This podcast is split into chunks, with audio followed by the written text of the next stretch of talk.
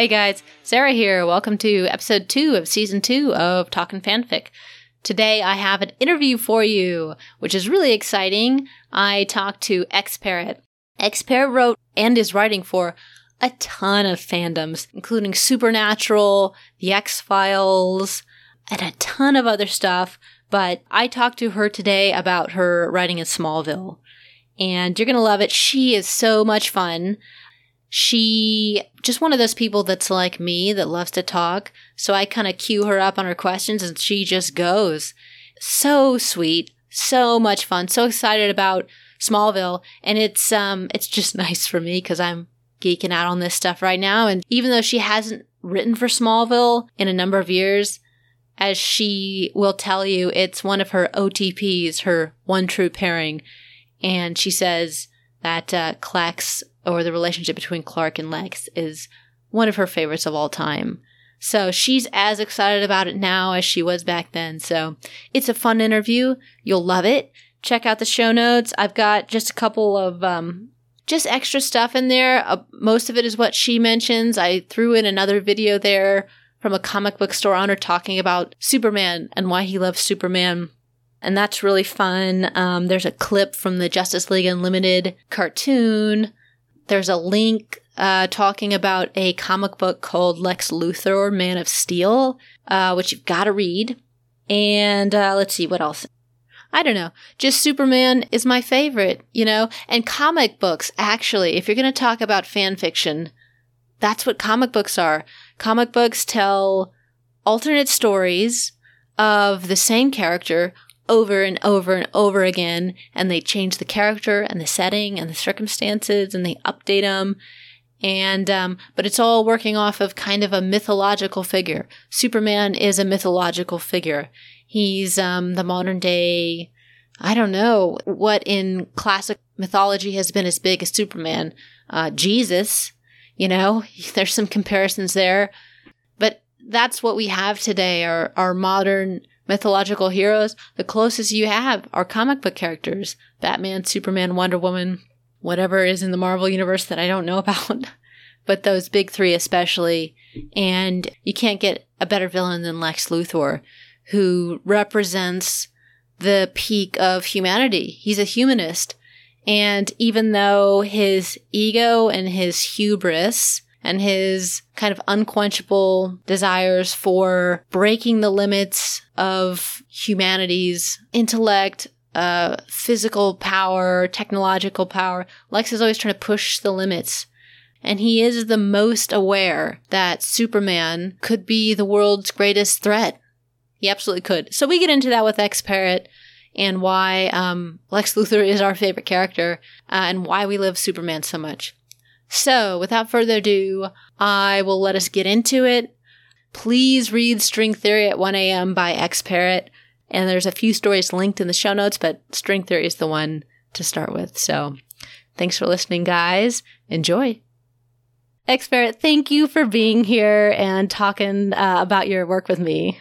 Thank you very much for inviting me. I actually I've been listening I haven't listened to all the episodes. I've been listening to some of your to your show and I've actually it's been really amazing. I've been really looking forward to coming on just because you've been talking about fan stuff and I've only been to a few conventions, but I actually was going to one last year, right before this, and then I didn't get to go. And I've been talking Fandom Sun because I live with my sister, and so that's what we talk about every night.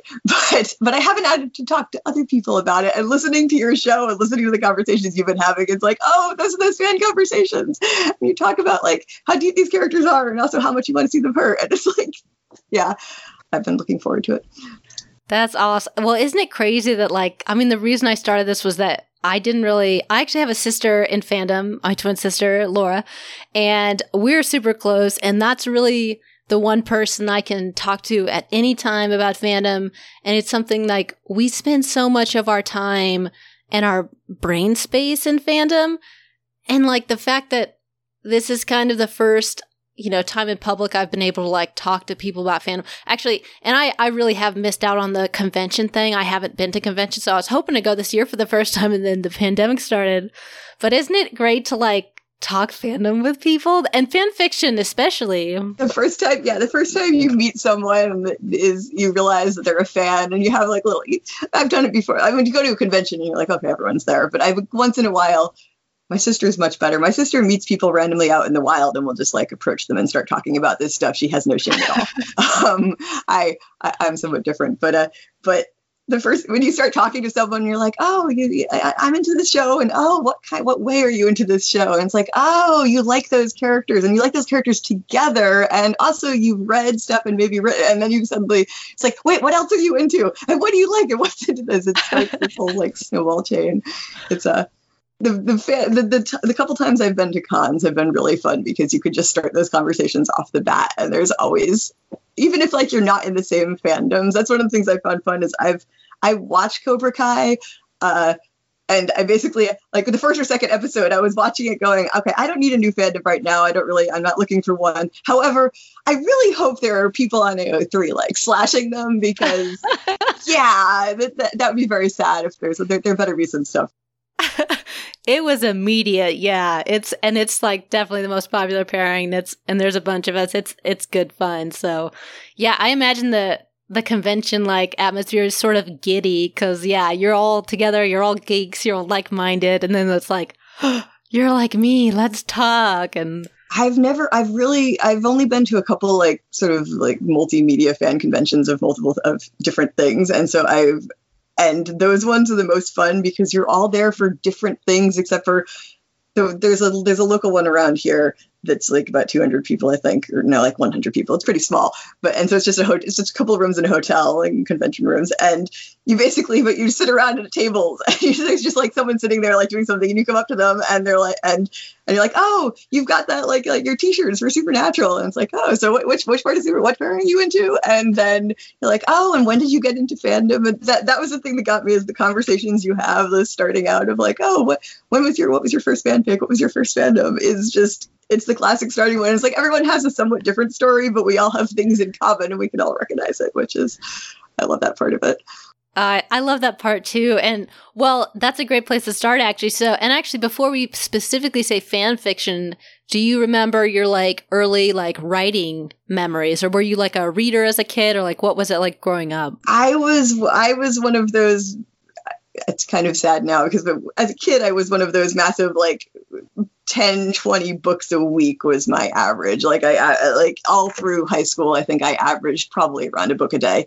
Um and and now i read like three books a year. I read a lot more fanfic than i know.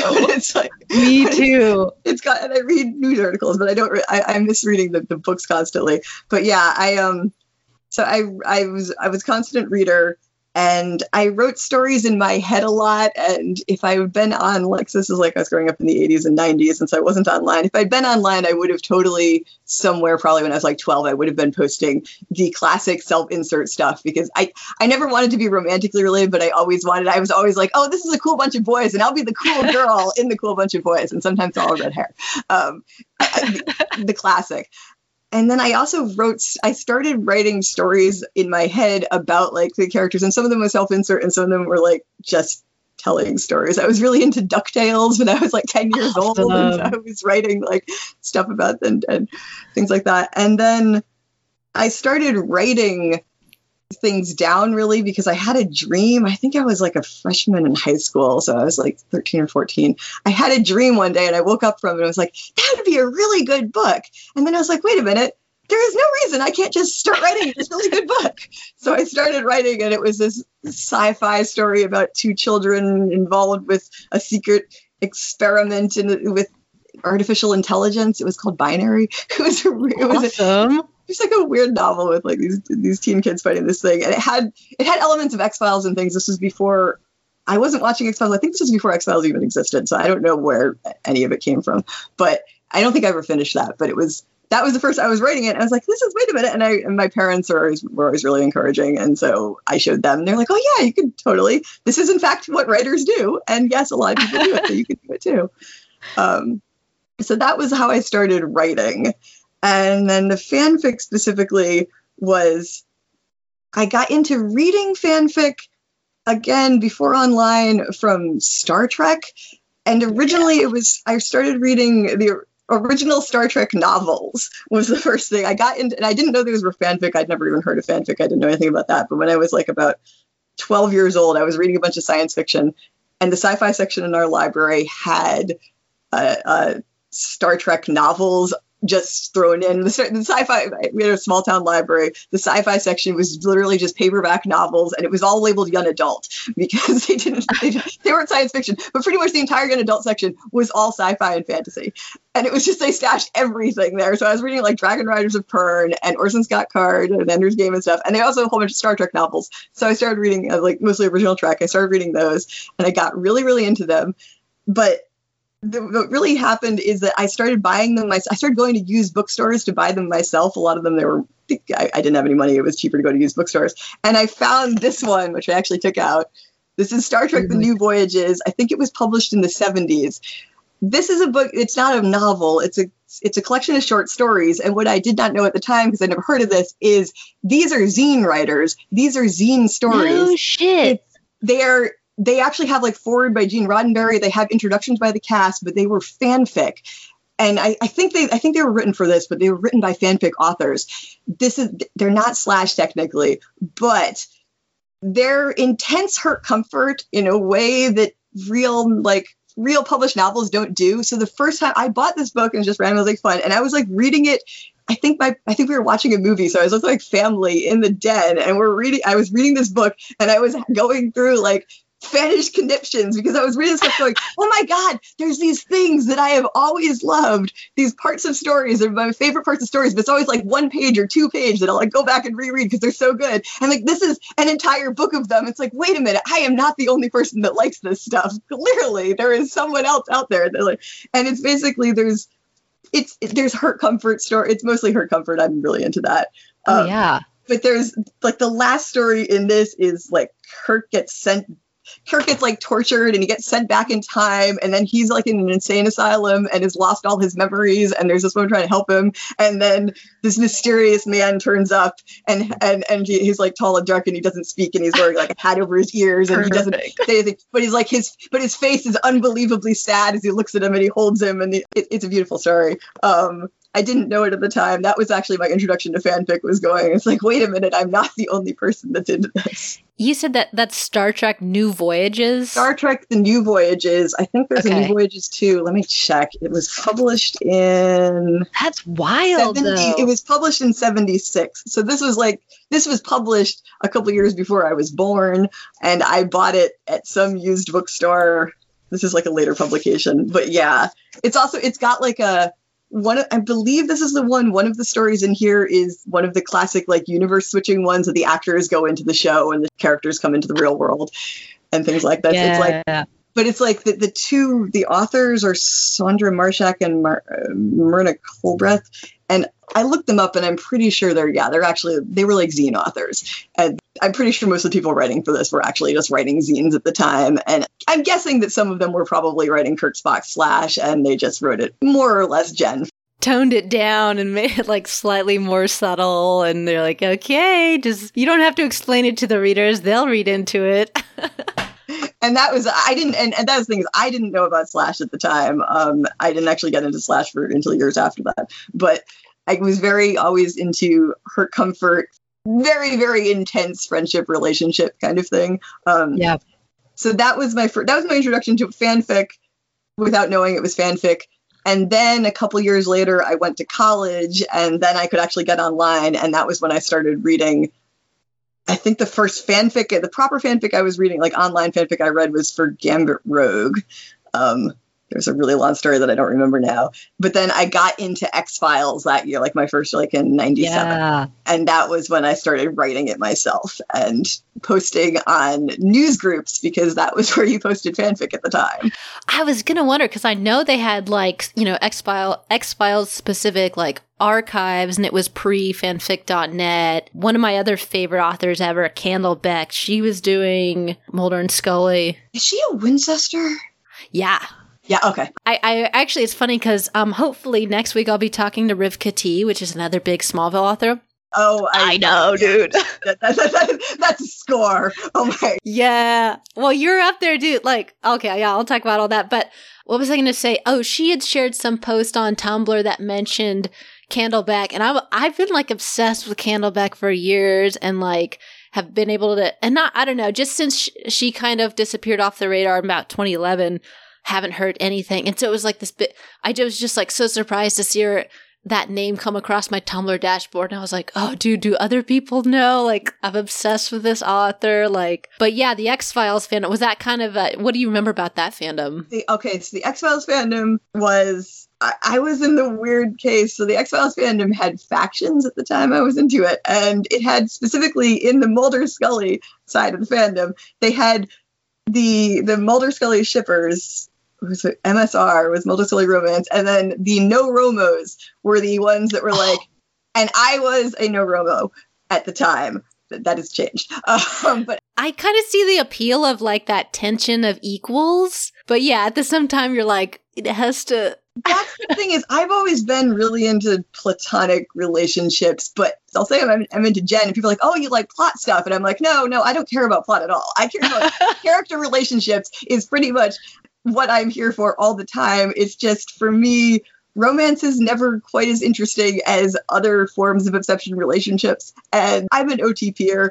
My my way of fanfic writing is I will have two characters that I basically want to see interact constantly all the time. I want to see how dependent I want them to be completely codependent and I want them to be not the same person except for for the other one they're in a binary star orbit such that they are they are a complete system together and that's pretty you can tell this from my fic oh i mean what did i bet your mind was blown with supernatural like the winchester brothers. Uh yeah yeah Supernat- supernatural i started watching first season about halfway through. Um so that was i supernatural has been a very rocky up and down relationship with me um. Oh as it has for everyone i think. Yeah, that show is i actually do i love supernatural for being one of the only shows that has basically no romance as the the central core of the story. Like there is, yeah. it's the only one of the only shows for adults I know that's it's not about romance, but is entirely about relationships and about and about love and about how two two people like care about each other and need each other,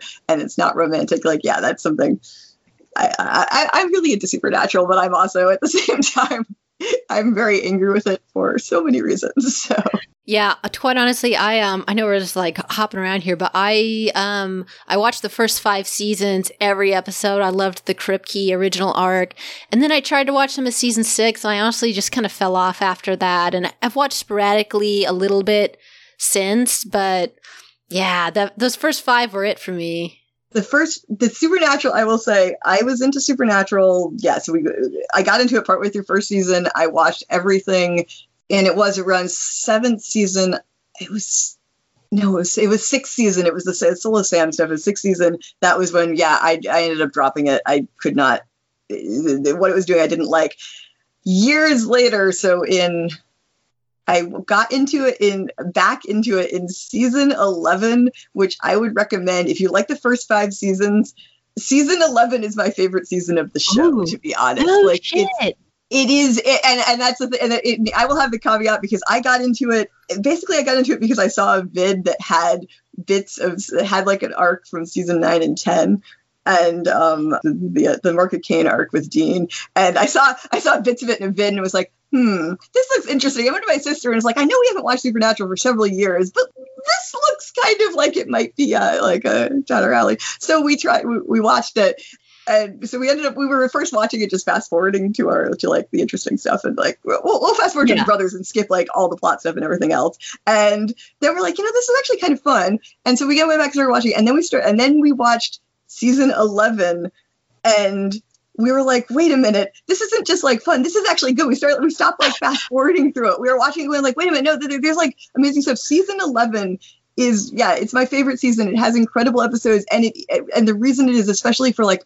a fan of the brothers. They actually are and it's just for season 11 but they're they're on the same page they're actually working together they have the most functional relationship of like pretty much in the show um the episode baby is my favorite episode of the show and it is because it's hilarious it's also cute it has like intense character moments combined with like comedy and it is and it's just like it's a monster of the week and it's it's the Impala's point of view, and it's not that it's like the Impala speaks or anything. It's just like the camera is always just in the Impala for the entire time because that's like, but it it can it closes the relationship down to just that what happens in the car and what goes on, and it's it's an amazingly done episode, and it also like fanishly is beautiful. Oh.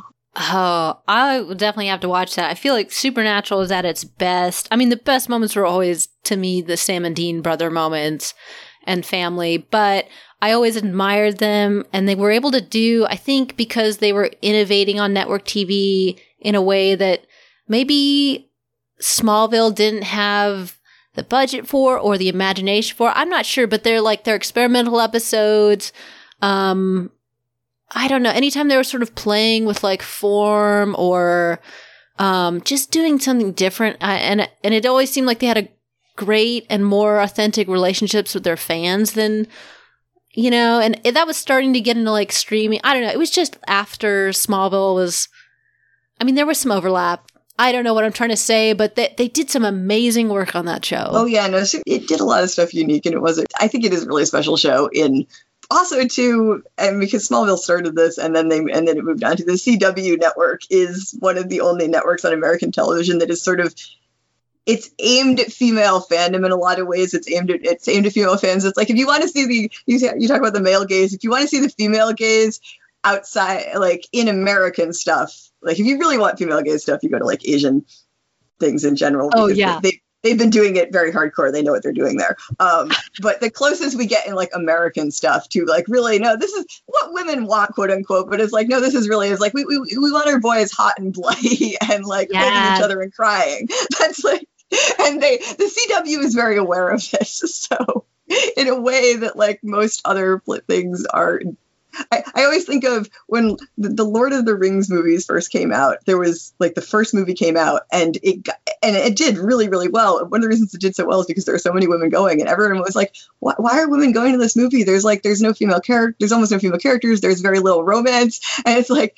There is like a whole bunch of hot men running around having amazing drama. It's like if you don't think that women are flocking to this movie, you, you don't understand what what people actually like here. So, and Small was the start of that, is taking the, the Superman mythos and giving it more of like, yeah, the, the fandom spin on it, like especially the first couple seasons. Like, yeah, what what if it was Superman but really slashy? What would that be like? Yeah, absolutely. Um, did you do you remember discovering like Smallville and like what were you just watching on TV like weekly or what was that first like? Uh, the I discovered Smallville because uh, the TV site Television Without Pity. Um, I don't think it exists anymore. It did recaps of shows. It did, and so people uh, they had like professional. I think they had writers that were actually. I think they had paid writers actually, but they were they were rating up like kind of like blogs, but really long, detailed recaps of shows that were hilarious and kind of taking the piss out of the shows. Um, and they had, they had a whole bunch of different things doing it, but someone particularly like there was the reviewer for Smallville, who I believe was a guy, got very early into the, the homoerotic tension between Clark and Lex, and and I read a quote somewhere from one of these recaps that was sort of that was talking about basically the tension between them is like so thick you cut it with a butter knife, except for maybe you need a gayer type of knife or something like that. I can't remember a line like that. And I was like, oh, that sounds interesting. So I went and started reading these recaps, and it was just this is like in first season, I think originally. So I was reading like these first season recaps of the show. And yeah, this was back, this was 2001, 2002 is when it started it was a lot harder to if you missed a show you it wasn't if you got into a show late, it wasn't really easy. You couldn't yet download new episodes of a show. There wasn't any really good way to get it. Um, I would get things. I'd been in fandom for a while, so I could sometimes I got things through like VHS trading and things like that. But Smallville, I didn't get into it much, so I started mostly watching it in first season just as the episodes aired, and I started like partway through. And I actually, I only really watched the first season that way. Um, I I can't actually remember why I stopped running it, but I was like, I was watching, I watched the show, I was reading the recaps of it, so I was keeping up with happening, and I was started reading the fanfic, and I got really into the fic for like a, a year around 2001, and that was actually the thing. I didn't, if you notice, only one of my fic actually dates from then. I wrote Achilles' Heels, which is it's one of the earlier slash fic I wrote, and it's one of the it's one of the more graphic. So for me, it's very graphic. Um, I'm not I, I, don't write explicit stuff. Um, I, I, I, that's not my strong point, but that's so that's actually one of my more explicit fic, and it was and that one I remember like I came up with this idea and I was like, oh no, this is so good, I have to write this idea. Um, that was the time I was commuting. I had like a train commute, and so I remember I was writing like in my notebook. I was I was when I was writing fanfic, as I was sitting on my commute writing writing these things.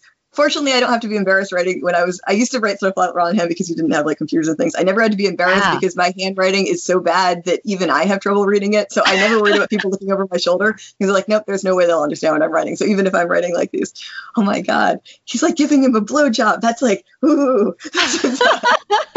so I wrote that, and then I actually got out of the fandom, and I I can't I don't remember. I, I think I, I, got into anime stuff around then. Um, I, I, was already into some anime and I got into more things. And so I, I just, I, I've always been a fandom butterfly. I get into things and I'm into them like intensely for like six months or a year, and then I jump to something else. Um, I've actually been slowing down a bit, but I still move.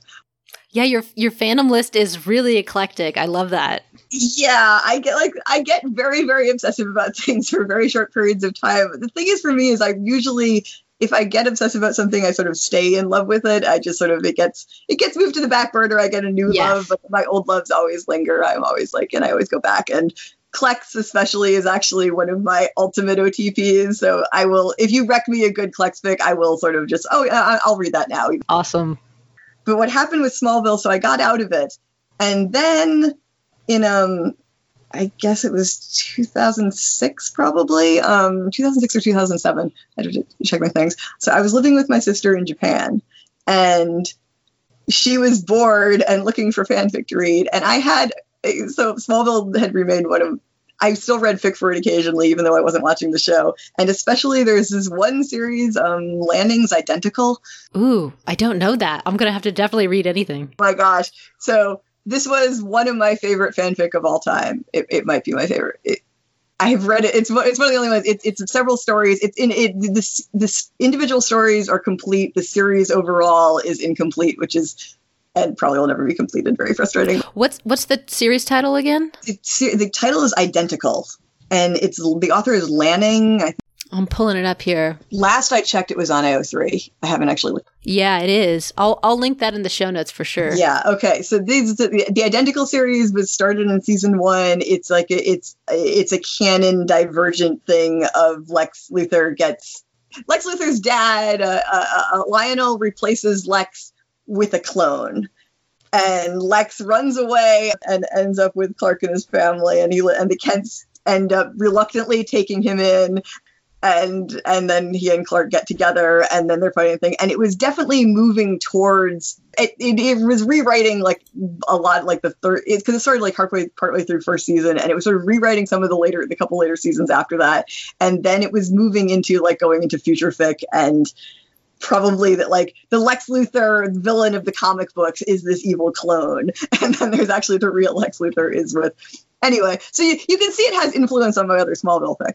Um Oh yeah, that's awesome. And this is and among other things. So like I said, I'm an HC fan, and it begins with like Lex is running through like the woods, and he's like die like hypothermic and injured, and he's been tortured by because his dad was trying to get him to tell the clone like the secret codes and whatever things like that. And then and then so he just basically collapses at the kents and they have to take him in. And they think he's gone nuts because he's talking about a clone of himself. And then the clone actually visits and they're like holy shit no his dad is actually did oh my god. And then they start, start feeling really sorry for him of course. And perfect so I've I've I like I love this fic. It was it's one of my comfort reads. Like if you know I can't sleep at night, I I would go back and read it. And I was always telling my sister about it, and she was like, "But I don't read Smallville. I'm not into Smallville." And then she was bored, and I was like, "No, no, no. The, you, now if you're bored, you can just read this fic, right? You can read it." And so she read it. And so she got obsessed with Smallville, and and so then we started watching the show again. Um, and so we started, and that was I I think because most of your stuff is 2007. Yes. Like, so this would be like six, that was like sixth season. And that was when I was into, and so that's, we were watching it all through sixth season. Um, so we watched, we, and that was like, then it was farther enough along. We could get download everything. So we downloaded the show. We were watching it we have like i said i have a very complicated relationship with smallville um, most of my most of the things i'm into i actually even if they're not the best shows, I really, really love the show. Smallville is one of the only shows that I kind of hate watch it sometimes. Mm-hmm. I love Lex. I actually really like Clark and his family and like the Kent family stuff, even though I don't like some of the choices they make. And then the high school stuff, the high school drama stuff, I cannot take. And also what they do with Lex's character, I get really upset about. So I was like, I noped out of Smallville before Lex was killed. I went back and watched that one, I think. And I think we actually did go back and watch the final episode when it aired, but we had like we had not seen I haven't seen so I never saw anything past around six I think around basically past six season other than like a couple episodes. Yeah. That seems to be where a lot of people like, you know, if you it's like it's almost like the Smallville writers were doing such a good job with Lex and you know, Rosenbaum is like the best actor on the show maybe with the exception of like John Glover, but Lex is, as a character is the best written, best acted. And then it's such a compelling friendship and then they have to, they know they're going to have to ruin it somehow. And then they kind of like, it's like, I don't know, that arc, like some people say the Clark Lex Rise and Fall is like one of the best written arcs on TV. And I would disagree with that. Um, but, but I love those characters so much. But the, it almost like season one through three, the friendship is growing. Season four is just strange, but you start to see cracks in it. And then they sort of have to like abruptly kind of like end it in season five. And then, so, uh, and then he's just kind of a different person in six and seven. that's, I mean, and that's season six Small, Smallville we used to joke was like the reverse. There's the Star Trek movie phenomenon people used to joke about for a while. That only even numbered Star Trek movies are good, and Smallville was like the opposite. It's like odd number Smallville series were good. So like first season was amazing, second season was kind of meh, third season went back to being awesome, fourth season yeah it was just like what there's, there's witches, what what there's Matt, what was happening. This season is again is is actually like does good sci-fi stuff, but I had I have like theories about what happened in fifth season and then sixth season just yeah went off the rails because they're like okay we need to make him a villain. Now he's a villain. Man out of nowhere. The show almost has an explanation because the zod event like he got possessed by zod. He nearly destroyed the world. And then sort of like so then he has a psychotic break. And you're like that that's not actually unreasonable. You can kind of see that happening. Right this season we're watching it and we kept going. It's like, listen, there's like good stuff here, but it's like Lex is going back and forth between being like he's being really actually villainous. That's the first time he does things that are full on just evil because he like tortures Aquaman and such. But then he's also like still trying to be friends in some ways. And then there's like the very end of the season. I am convinced that there was one writer in the Smallville room who had an arc for Lex planned out for fifth season. And this is why I actually have at the time I wrote not just fanfic. I wrote an incredible amount of meta about it. Um, it was on my live journal. That's all locked now, but it's actually still in my Dreamwidth. I called it the Lex analysis because I got very obsessed about trying to figure out. Oh, I'd love to on. read this. Okay. I can send you links to it. I can just I can find that one.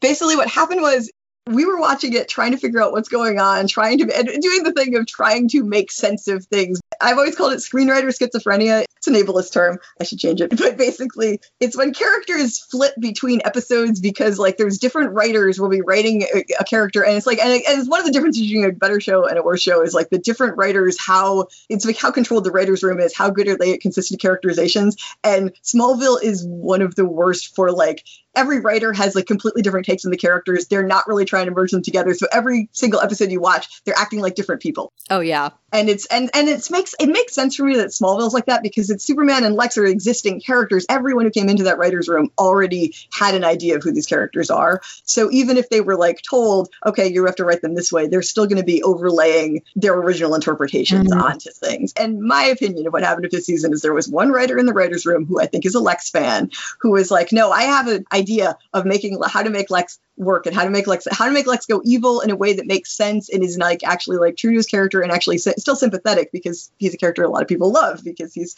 like you said Michael Rosenbaum's the best actor in the show. He's incredibly charismatic. Uh, he just like his, his energy when he's whenever he's on screen you're like oh i love it. Except for again like you said john glover is the one who like counters that because it's like when he's on screen you actually you can hate lionel but you can't oh you love to hate him. Oh yeah he's he's he's amazing at that. But and then that's why like the lex and lionel scenes like they're horrible and they're also just like so gripping um but what happens in fifth season what we're convinced is that Lex Luthor decides that an alien invasion is imminent and he is going to save the world from it at all costs.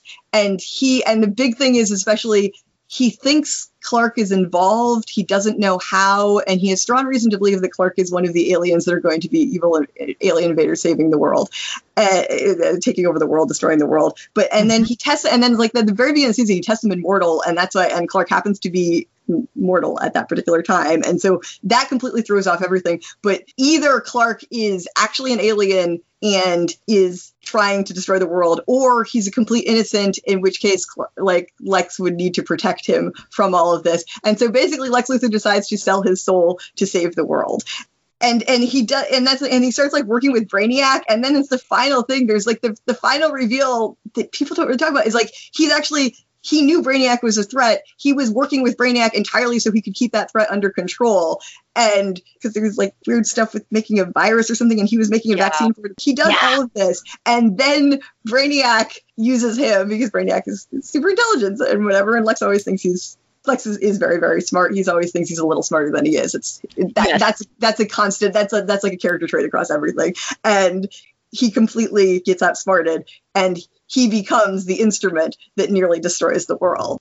And and that would be why in sixth season, yeah, he basically like has a psychotic break and just loses any sense of morality. But that's the thing, it's all of fifth season is that he's he's doing these terrible things, except for he's clearly like it's not that he wants to do them. He really is thinking of like this is okay, I'm doing a little evil for the sake of like all of humanity, which I'm trying to protect. And the thing is, it's not that he's nuts. He has like really good reason to believe that there are actual evil aliens, partly because, yes, there actually are evil aliens in the world. He's totally 100% right about that. The only thing he doesn't know is that Clark is one of those aliens, but is not actually trying to take over the world. And if Clark could just talk to him, communicate.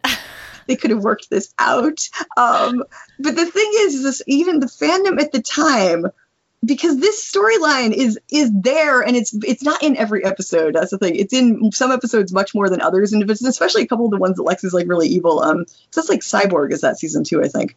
I think so. It's five or six. Yeah and it's like and because i'm pretty sure that Cy- he makes cyborg in that one too and it's like and that's again is like he's like doing these terrible things to people but you're sort of like yeah that's really evil but on the other hand you're talking existential threat to humanity you can you, you, can see what he's doing. I, I and obviously my fanfic. I, I keep dealing with this. So in addition to the fanfic, I have these multiple law and meta essays that are sort of doing this analysis both from like the like the, the, the Doyle side and and the Watsonian of like looking in universe what's going on, and then the outside of trying to figure out what was going on because I really am. I don't think this storyline was sold to the entire writers' room. I think some of the writers' room is doing it, and some yes. of them were not. And I think that's sort of what happened with the show. Um, just, and then they were like, well, okay, I think, and then they, they finish that and they're like, oh, that was an interesting way to make him go like kind of go dark side, but for reasons. And then they're like, but, but why would he stay dark side? Mm, let's that he decides to he falls in love with Lana Lang and decides to go evil because of that instead. So we're just going to switch over to that plot line and and then yeah yeah I, I, I, can I can send you the links to this, but that's basically my that was my take on what happened in the show, and that was how a lot of my fanfic comes out of that part of it. So yeah, especially thinking back on contingencies and really string theory when he's talking about the whole just just Lex's ability to like see as you put it, like the whole tapestry, like where other people don't have that kind of ability, how their brain works. Lex can kind of see the bigger picture. And I love that interpretation of season six because even in the comics, sort of the sillier, I think, parts of his character in the comics are like he's super jealous of Superman and he just wants him to die. But like, I don't, let me pull something off my bookshelf. Hold on. Um, have you read the Brian Azzarello, um, Luthor Man of Steel Yes. Yeah, that's the one. That's the one from a. That's like ten years ago or something, right? Like, yeah. I haven't read many of the comics. That is definitely one that read. That art is gorgeous in that one too. It's gorgeous, and it's basically like you you get sort of the Superman story sort of or, or like a week in Lex's point of view and you really get in his head and understand that like he will do anything for humanity, and it's a it's like a humanism. Yeah, Um, that's because that's the one. He's sort of like Superman is like is holding humans back because he's like doing everything for us rather than and Yeah, and he's also putting a, he's put a limit on like human endeavor because we can't ever achieve that. So why would we even bother? And he talked. Actually, there's a part that reminded me. So there's a line in String Theory at one. Let me just grab this. like I've definitely read Man of I've read Luthor Man of Steel and probably I read it right before String Theory, so it's really Oh. likely I was deliberately pulling stuff from it. Uh, I I can't remember now. That that's so awesome. I I fucking love this story. We'll just dive into this actually right now if that's okay with you. Um Yeah, I I yeah, I have to say, getting having you talk about things sounds like an amazing ego boost. Oh, it is, isn't it crazy? Yeah, I, I was actually, I went on Fanfic Maverick, who is the only other person I know, and she's my buddy, doing this sort of fanfic interview thing, but she had me on, and it was like this. I mean, some people are like really have problems with maybe self esteem and stuff, and and I, you know, I'm just like everybody else. I feel crappy about my writing sometimes, but I do find, you know, at, just as a fanfic writer, you're always staring at your writing, and when you do something you like, it just makes you feel good to look at it. But you have to watch your ego. Like it gets out of control. And she, she had me on for one of my uh, stories that I'm, I'm pretty proud of. And it was like, I was just floating on cloud nine for days.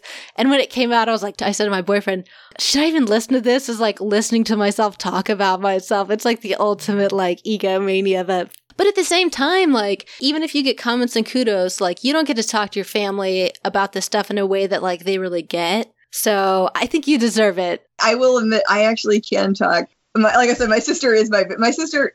My sister goes back and forth between being my big, biggest fan and not being in the fandoms I'm in, so she won't read my fic. Frustrating. And right now, she's writing. She's been writing fic in a different fandom as well that I I've been baiting for her, but I'm not really into it. So it's like, but we come and go into what we overlap and what we not. Anyway, I, I actually had. I lost my mom a couple years ago, but I actually my mom was a fangirl. Um, Oh, I'm sorry you lost her. That's wonderful, though. she actually she wasn't into it when I was young. That's why I didn't know this. She actually, when she was in high school, writing Star Trek fanfic with her best friend. Fuck yeah, mom. We found that out like after I started getting into it and I was writing it. Mom was like, "Wait a minute, I used to do that," and I was like, "Wait, what?" And she's like, "She doesn't have it any. She didn't have it anymore." Um, but we actually used to get her into things, and she actually she actually wrote a bigger fic herself later. She's got is pre AO3, but she's got a couple things. She got like Saiyuki fic and on fanfic.net. Um, she, she she died a couple years ago, and she's actually one of the things because I miss fanning with her. I used to sh- I would I would like show her things and talk about things. The last show we watched together was like the first season of Star Trek Discovery, and so Oh, that's wonderful. Oh my gosh. but yeah, it's like, but so I actually used to be able to talk, except for there were some things my mom was more willing to talk about. She'd be like, "Oh, I read that fic, that explicit Hakkai Gojo fic. It's like your friend that your friend wrote. Can you tell her it was really good?" And it's like, "No, no, mom, I'm not going to tell my friend that you like yourself. No." Um, yeah, but so I can talk about it some. That does okay. That was a, that was a tangent. I do want to talk about it still. Though. Well, yeah, l- let me just talk about string theory because I don't know if this was the first one I read by you, but it was certainly the one that hit for me. I just, I will inflate your ego as much as possible because to me, this is like a perfect. It's like the perfect one shot. I think that the language is absolutely beautiful. The writing is tight. There's nothing there that's extra.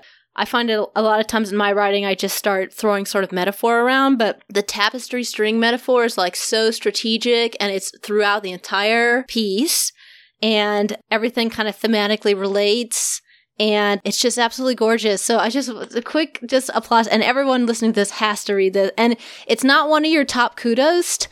I don't where would you rank this in terms of like your 18 fics that you've written? I wrote 18 fic for Smallville. I think so. Oh my gosh.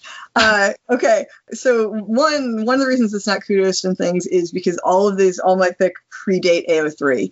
Um, yeah. And so they were all put on. They were all posted on LiveJournal. Was the was when we were the place we were posting at the time. And then I think there was there was com there was communities on LiveJournal that you could link from. And so that's why. So it actually got really good reaction. And I had at the time. Um, and most so most of the, the the majority of comments about it are actually on my live journal rather than on AO3. I posted Okay. when I got an AO3 like 2011 or 2010 or 2011, I was an early adopter basically. Um, I, I, I uploaded pretty much everything. I think when I originally uploaded my fic to AO3, the kudos feature didn't even exist yet, or it was just starting to exist. And so it's like some of my fic have like lower kudos than they probably would otherwise, except for people couldn't give kudos in the beginning. Um, yep. I, I, now go back and stress about this. Uh, string theory is it's kind of one of my favorites uh, just because the, yeah the metaphor is insane goes on forever and i'm I really enjoy metaphors. I love if I read a fic or I read I read a fiction that has like a really good metaphor. I will like look at it and go, "Oh my god, how did you come up with it?" Because I use a lot of really cliche metaphors all the time. It's like you hit him like a sledgehammer. Oh well, I'll change that later, and then I don't change it. Um, yeah. And so when I come up with a metaphor that's actually good, I like, ooh, ooh, I'm gonna take this and run. Um, string theory especially is funny because it really I think I have it in the notes. I don't drink particularly at all because that one he's like he's like drunk out of his mind in it, and mm-hmm. I don't drink myself. But I achieved that state because I was writing it at like 4 a.m. when I had needed to be in bed like three hours before. So I was the first draft of it was written. I was extremely sleep deprived and kind of in that hazy state of which you're like, okay, this. Uh, one of the things you're like, oh, this is awesome. I am the, I am the most genius writer who's ever existed. And I write it down. I read it the next day and go, where did I come up with that? That's actually it, it's one of those books I go back to now and I'm like, I, I don't know if I could write that now. Like, I don't know where I came up with some of these. Yeah, sometimes it's like the right time at the right place. And yeah, you definitely tell you, it feels like you were in the pocket writing this. And I'm not going to give it away, but you have to read it and sort of the structure of it and where there's sort of a twist and a turn. And you realize halfway through how you got to the beginning. And just very roughly, yeah, Lex is drinking. He's in his uh, his penthouse apartment. He's wildly drunk out of his mind. And I don't know, you just have to go from there. I was going to, uh, there's a couple parts I wanted to read real fast. One of them was just because it really reminds me of the Brian Azzarello Luthor. Lex is a great villain because when written right, you can understand where he's coming from, why he would not be okay with Superman. He's a humanist first, a sort of Earth first kind of guy. I, I don't know for sure, but I definitely read Man of Steel at the time, so I'm pretty sure it was influenced directly by. I probably should have had that in the notes. oh yeah. Well, let me the the part that I'm sure there's lots of little influences. The part that um there's just a little paragraph here that I'll read real fast. He's drunk. It's pretty early. He's out on the um balcony looking down at Metropolis. Metropolis is very far away, for all it's right in front of him through the black vertical bars of the railing. A million lights spread out below, and the sky above is blank charcoal gray.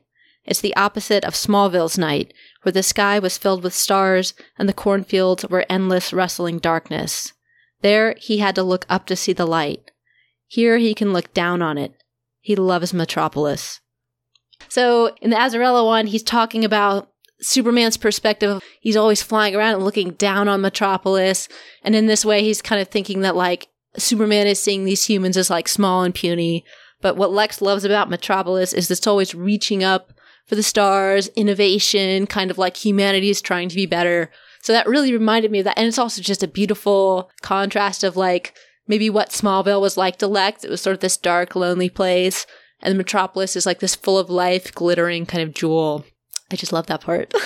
that's when you started reading, I was like, oh wait, I know this part. It's actually that's like one of my favorite bits that I've written. I think, to be honest, like in everything, uh-huh. I'm like really proud of that particular metaphor. Uh, I like it too, just what you said about because like Lex loves Metropolis and that thing, but I sort of and something I find interesting about like is about writing in general is like putting your putting myself into like Lex's mind because it's like I I'm actually more like a country, like a wilderness person. Like big cities, I find a little oppressive, and I like I find they're cool from a distance, and then I'm like I, I find them kind of overwhelming. I like more quiet places, and it's like the rustling cornfields and, and the giant star field of like Kansas. So like, that sounds that's more where I'd want to be. But I find Lex is one of those characters that one of the reasons I find him so interesting to write is just because he is so completely different from me in a lot of ways. And so just sort of putting myself into his mind is, is a fascinating experience of sort of going, okay, what is it like to like love this different thing to like love people and parties and loud things and and, and like the press of humanity being something that you're really into and it's like what, what that's interesting because writing Lex's point of view this is the one this is the one fic I think I think I wrote other things from Lex's point of view. This is the that's yep. the one fic that I was really trying to get that idea of like he's actually he thinks on a different level. He, like the, his mind works differently than most people's minds works, for better or worse.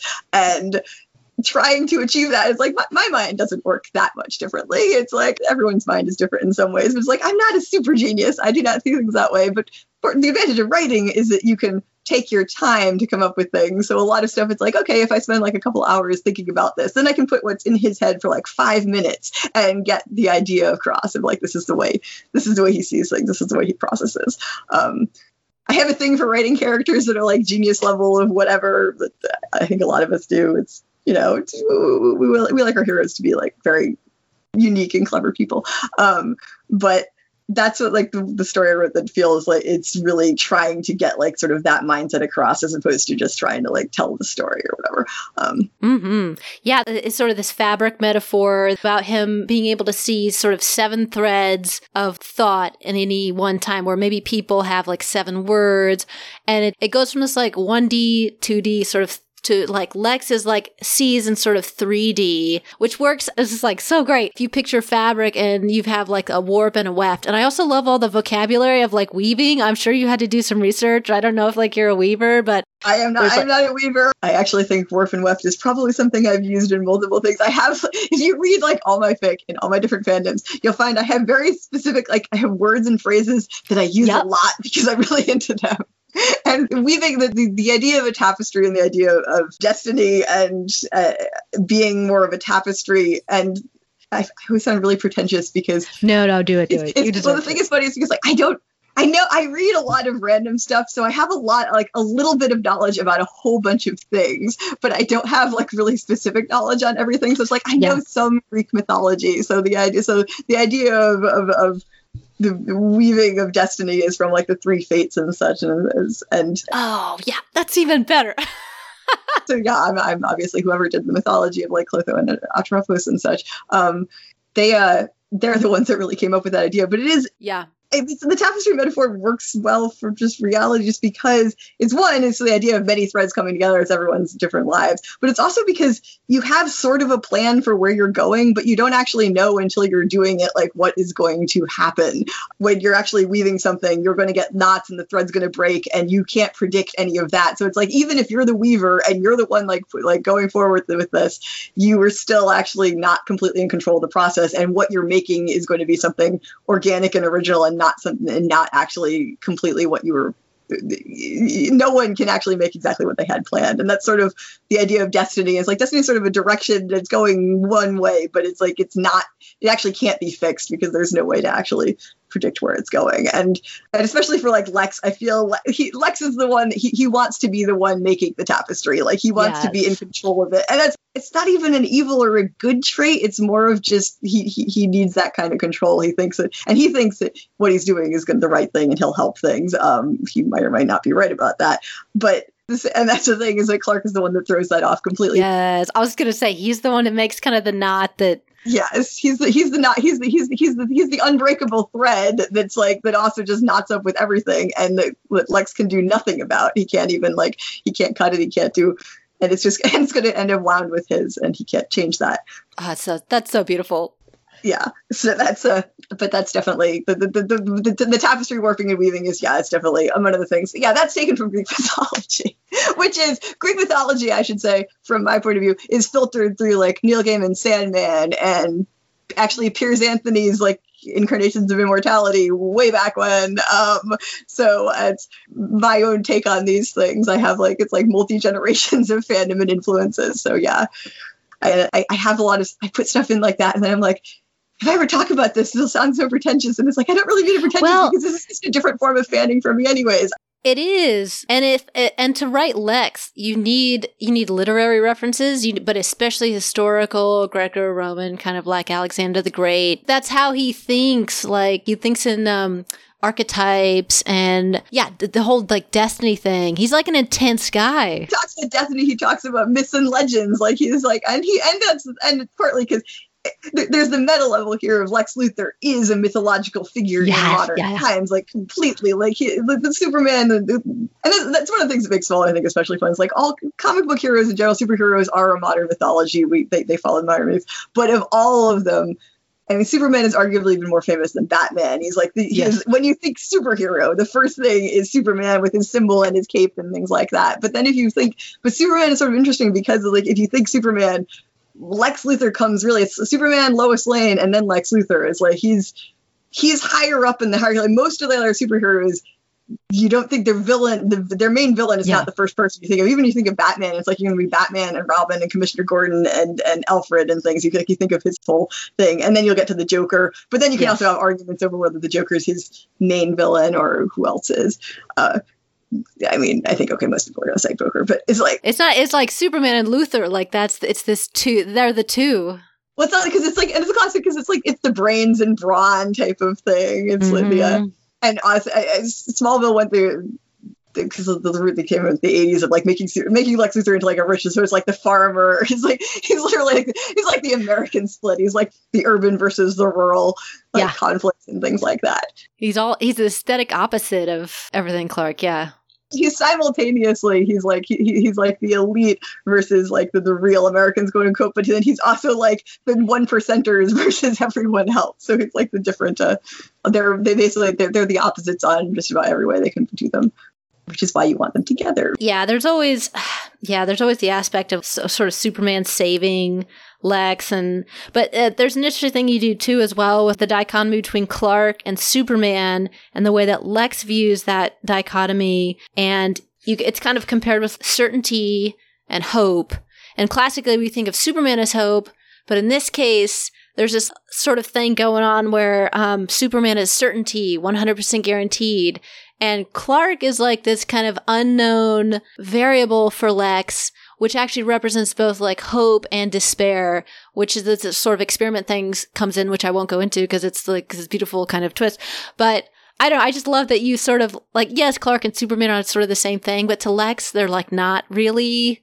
And which is Clark's whole complex probably as well. But the fact that it's Superman's not really the source of hope. It's really that Clark is and hoping that he'll come through. So I don't know if you had that in mind or, but I just thought that was beautiful. That was that's that's something that's that's something that's in all I think is Sort of Superman is this fascinating concept I find because if he was real, if he really existed, he's kind of terrifying because he's like he's god level powers. He's beyond even he's beyond any human level of human power. So he's like he's not even like a, a, a WMD or something. He's beyond just a, any kind of thing. He's got more power than any not just humans, but human organization, human government. like he's more powerful than nations and things. He can do, he's he's a god. He can do whatever he wants.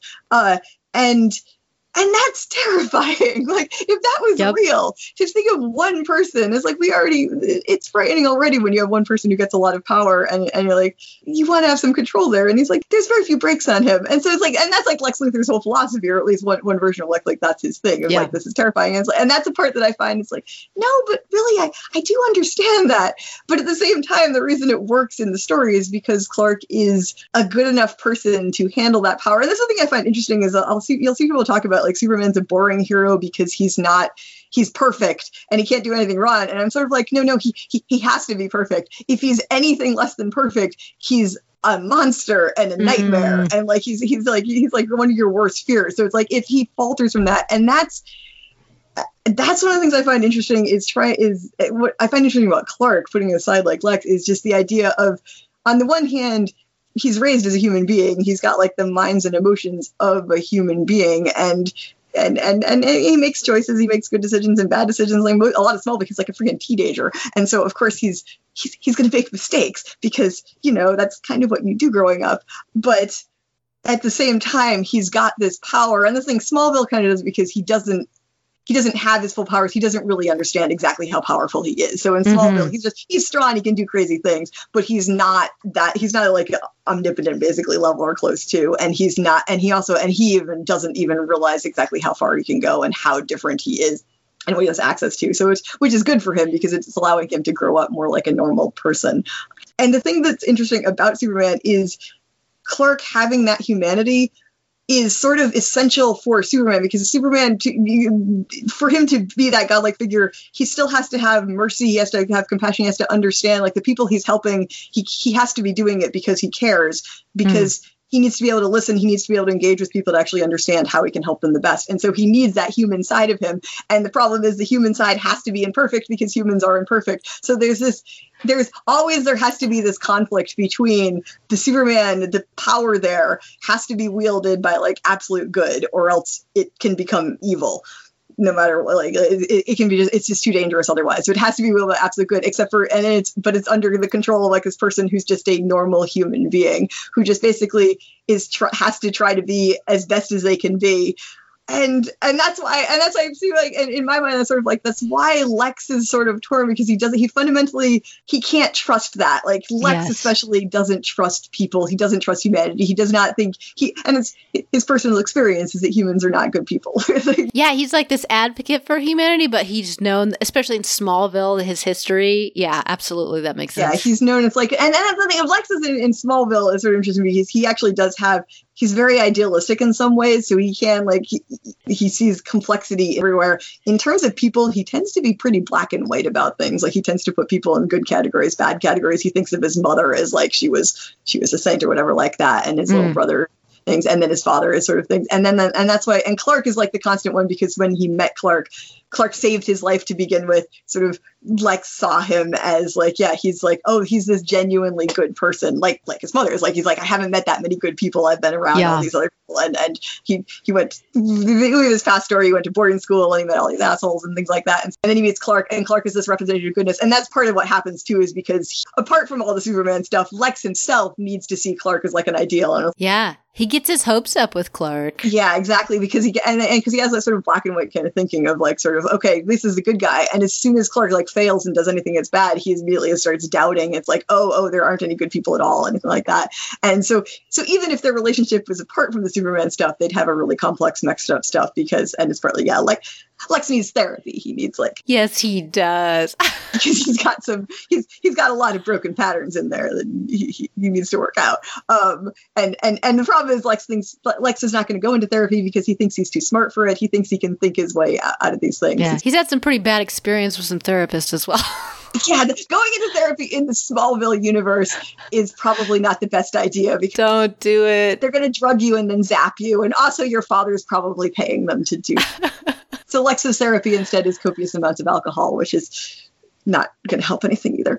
Yeah. Most of my favorite characters, I spend a lot of time going, oh, whoever their whatever their name is, oh Lex, oh Rodney, oh I know. I just uh, that's that's that's like my favorite character type is super crazy badass smart whatever who are also complete basket cases who really need like yeah years and um, years and um, years can we can we talk is that that's a good segue to exchange student do you want to talk about that for a second? Another one of my favorites. Oh, I forgot about. Yeah. So, some of my listeners will have seen the uh, Yu-Gi-Oh, which was uh, what am I trying to say? Not a ma- manga, but it was a Japanese cartoon. It was, it, technically, it was a manga first. Uh, then it was, uh, which is the manga's comic books. Um, right, and then anime. And then they made an anime, and then they dubbed the anime, and it was pretty popular in America as in the dubbed form. And I am extremely snooty and obnoxious, and mostly got into it from the manga. Admittedly, it was the translated manga. I could, uh, my Japanese is I can read it in Japanese, but not very well. Hell yeah. But I, I, I, but I so I was mostly reading the translation. So I mostly got into it through the manga, um, and then I get very. I never really watched. I watched the anime in the Japanese. I never really watched it in the dub. It's pretty silly. Like I only experienced it on Saturday mornings, you know, uh, on UPN or whatever as a cartoon.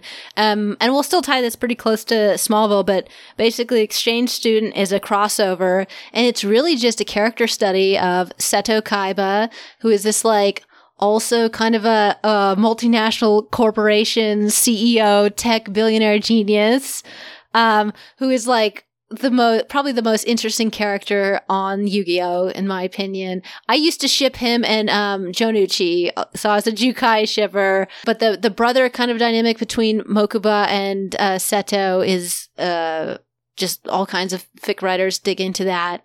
Um, but yeah, this is like a boarding, and I don't know if you specifically say this is um, Excelsior, but it's assumed it's Excelsior Academy definitely meant to be Excelsior. Okay, you might actually say it. I was rereading it. I've read it a couple times, but I, I actually can't remember to be honest. Yeah, it was definitely it was it's definitely meant to be Excelsior. Yes, And uh, so Kaiba is a Japanese student and uh, he's studying abroad for a semester to kind of improve his English. And uh, I think you mentioned that Gozaburo, uh, and I might butcher some of these names, but I'm never sure what the emphasis is in Japanese. This is the problem. I never watched the dub, and I, because I, I know a little Japanese, I tend to do more the, the Japanese pronunciation of things, and so a lot of stuff we there's more Amer- there's more standard Americanized versions, so I don't know what the standard Americanized versions are. I know, and it's funny. Some of the characters they made up American names, and some of them they keep sort of the Japanese. It's kind of a mess. And That's the thing is weird because yeah, because Jonouchi is Joey in the series, partly Yep. because Jonouchi is really hard to say. Um, but then Kaiba is is Kaiba Seto is Seto Kaiba, and that's that's his name in Japanese, which is Seto is actually a really strange Japanese name anyway, so I don't Mm. know where that came from. Um, yeah, Kai, Kaiba is actually one of my all-time favorite characters as well. I always he's he's interesting because in the manga he starts out uh, in not really in the in the anime because the anime starts a little later in the story. In the manga, when he first is introduced, he's a villain and he's a really annoying villain. I hated him when he was first introduced. He's like, like I was so and the the original you because Yu-Gi-Oh is mostly about this crazy card game. Uh, Makes no which you've sense. seen that even is like this completely. It's like it's, it's a tradable card game, and actually, it is, I think it's a real game. It's a game in real life. They were sort of the manga was just the, the thing was to sell it. Was yeah, oh yeah, it's merchandise. The original manga was not actually like that. The first few volumes in the manga, they play all sorts of different games. Um, Yami is like a, he's just a game player, so he plays all sorts of games. And there's one storyline in like the third or fourth volume that's just like this, like this, like couple chapters long about this stupid card game. And this stupid villain comes in and plays this stupid card game, and like his tracks his grandfather's soul into something or whatever, and, and rips up his cards. And there's dragons. And I was like, and I was reading it, I was really into this story. And then so Kaiba's and he's like a villain things and, and then he gets his soul shattered and Yeah. literally because that's what Yami does um because the series is weird and he wakes up and he's in a coma for a while and he wakes up with a sort of a new lease on life and he's not a bad guy anymore he's not exactly he, he's a rival still of the main character but he's Yes. actually like one of the things he wait he he has a little brother and and then he so he wakes up and you find out his tragic backstory, which was that he was like he and his little brother were adopted by they were orphans and they were adopted by this crazy billionaire who wanted an heir. And so basically tortured Seto, like like kept him up all night like studying and like there's a shot with a guy with a writing with a writing crop who's like standing over him as he studies his books and things. So it's like anime and manga like goes like goes the next level when it comes to like Oh, yeah. character backstories. It's kind of amazing for that and and so yeah, so Kaiba was was like he was broken and he was turned into this sort of monstrous thing, and then he wakes up and he's sort of like he's still pretty damaged, but he's trying to find a new path in life, and he also is like his little brother who went in, who he sort of is rejected. He's like reinvented to like no, he's his caretaker and he's going to take care of him, and that's going to be one of his major purposes in life. Um, the uh the for the exchange student so the crossover fic is because I was like it was like like Kaiba and Kaiba's one of my favorite characters Lex is one of my favorite characters. They're very similar in a lot of ways. I have very I have specific types that I'm into um for characters. And I was like they have a lot in common. And they're actually around the same age because Yu-Gi-Oh was done was like an older series. So it's like they're tech like actually time wise it, works- it works really well. It's like they were Mhm. both around 14 or 15 at the same at the same time. It's like so they could have gone and and Kaiba's definitely he's like part of this international he's going to be this heir to this international corporation and things. So he could have totally been sent overseas to learn English. Uh and of course they, they they they get together but they can't really get together because I am an OTPer and so like Lex is never going to be happy with someone who's not Clark yeah. It's it's really interesting. It's just like one of those fix that it's like not a slice of life isn't the right word, but it's like a moment in time. It's like this one. There's a couple of months. Lex is like interesting because this is Lex. It's he's lost his mother and his brother at this point, Julian. Um, but and he's like, yes, he is rich, and the other kids at the school know he has power, but he doesn't have friends, which matches up to Smallville canon. And Kaiba comes in, and he's like, I mean, he's not the easiest guy to get al- along with, so he's also immediately a loner. He's an asshole for sure. I love him he's a raging asshole I would never want to meet him in person Oh yeah, and so you know, Lex at that age is like, it, he has charm where Kaiba doesn't really bother with that, and he immediately kind of sees Kaiba as an sort of an interesting person, and then Lex, uh, his encounter with Kaiba kind of piques Kaiba's interest. Like this is they they end up playing chess at lunch, and um, you know Kaiba can see that Lex is sort of no slouch, and where he's used to just wiping the floor with everyone he's. Uh, so they sort of they immediately kind of strike a chord with each other as sort of simpatico and like these like two sort of alien type alienation type characters like have something sort of in common, which is, ends up being a lot in common.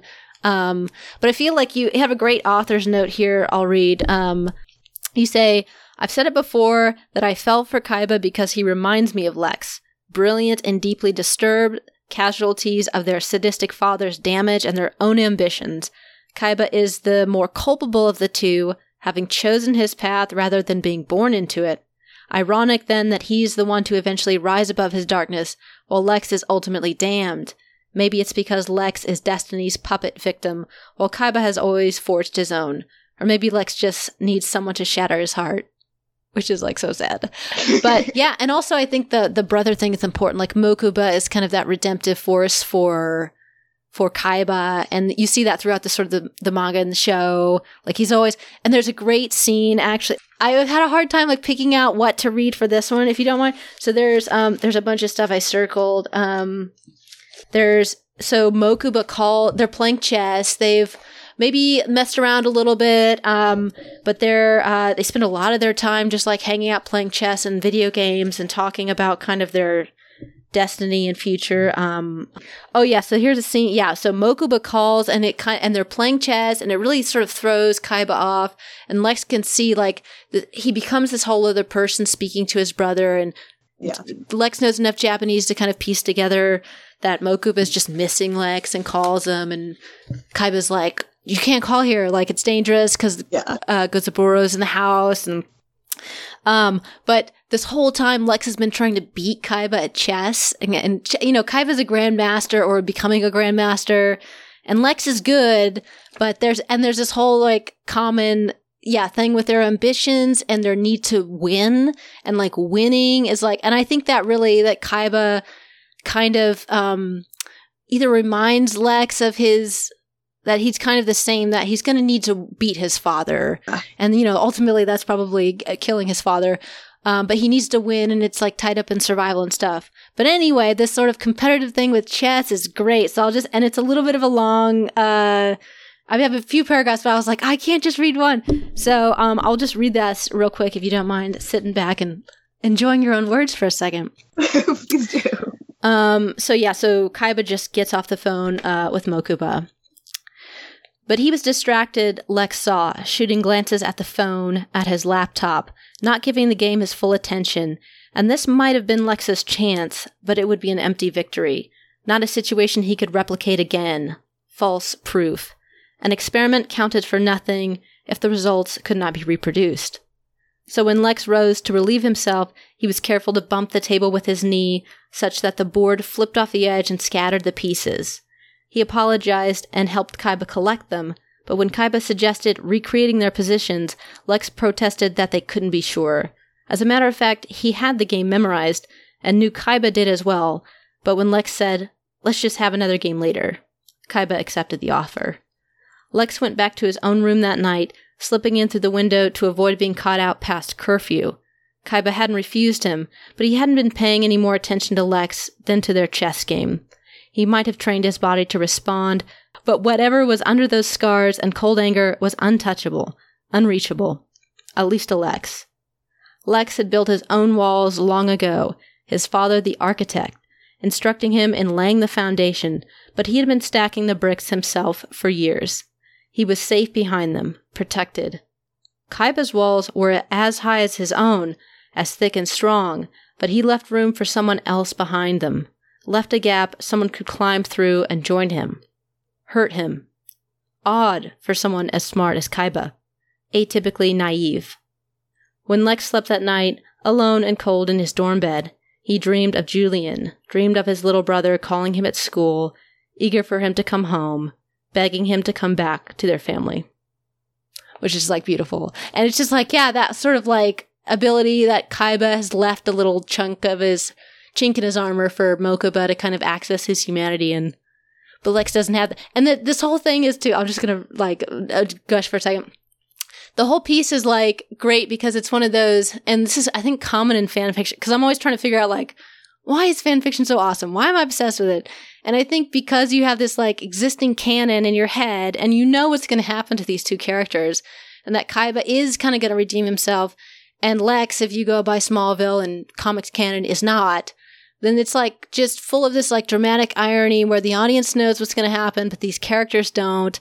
And it, and you're just like, I don't know, it just makes you feel all the things and uh, hope for Lex. And, and that's what's so tragic about Clark is like, he's almost this second chance that like Lex didn't have with Julian, uh, to like form a human connection and a brotherhood. And then he gets this chance with Clark and maybe even on a romantic sense for us Clex shippers and it doesn't work out. It's just like, ugh. So anyway, that's why I love this piece because it, gives you a chance to explore that similarity between Kaiba and Lex, but then the differences and what's going to happen to them. That is, I gotta say, that's completely. I totally agree that about fanfic. Like that is one of the things that makes fic so uh, it's such an incredible experience to read and one of the reasons i'm so into it is it really is there's a whole bunch of stories you can tell with it you can't really tell with any other fiction because yeah it's the it's the pre-existing knowledge of that's why it's like alternate universes like the alternate universe type of story that tell that even it's like in a separate universe but it's retelling the same beats and things it's like it's this it's this fascinating experience to read it because like you know where it's going where its destination is but you don't know exactly how it's going to get there. But the anticipation of what where it's going to happen is like you can't get that in anything else because if you're reading this is, this great to read a novel that you don't know where it's going you don't know what's going to happen but it's different when you're reading something you're like oh oh that's a reference to this.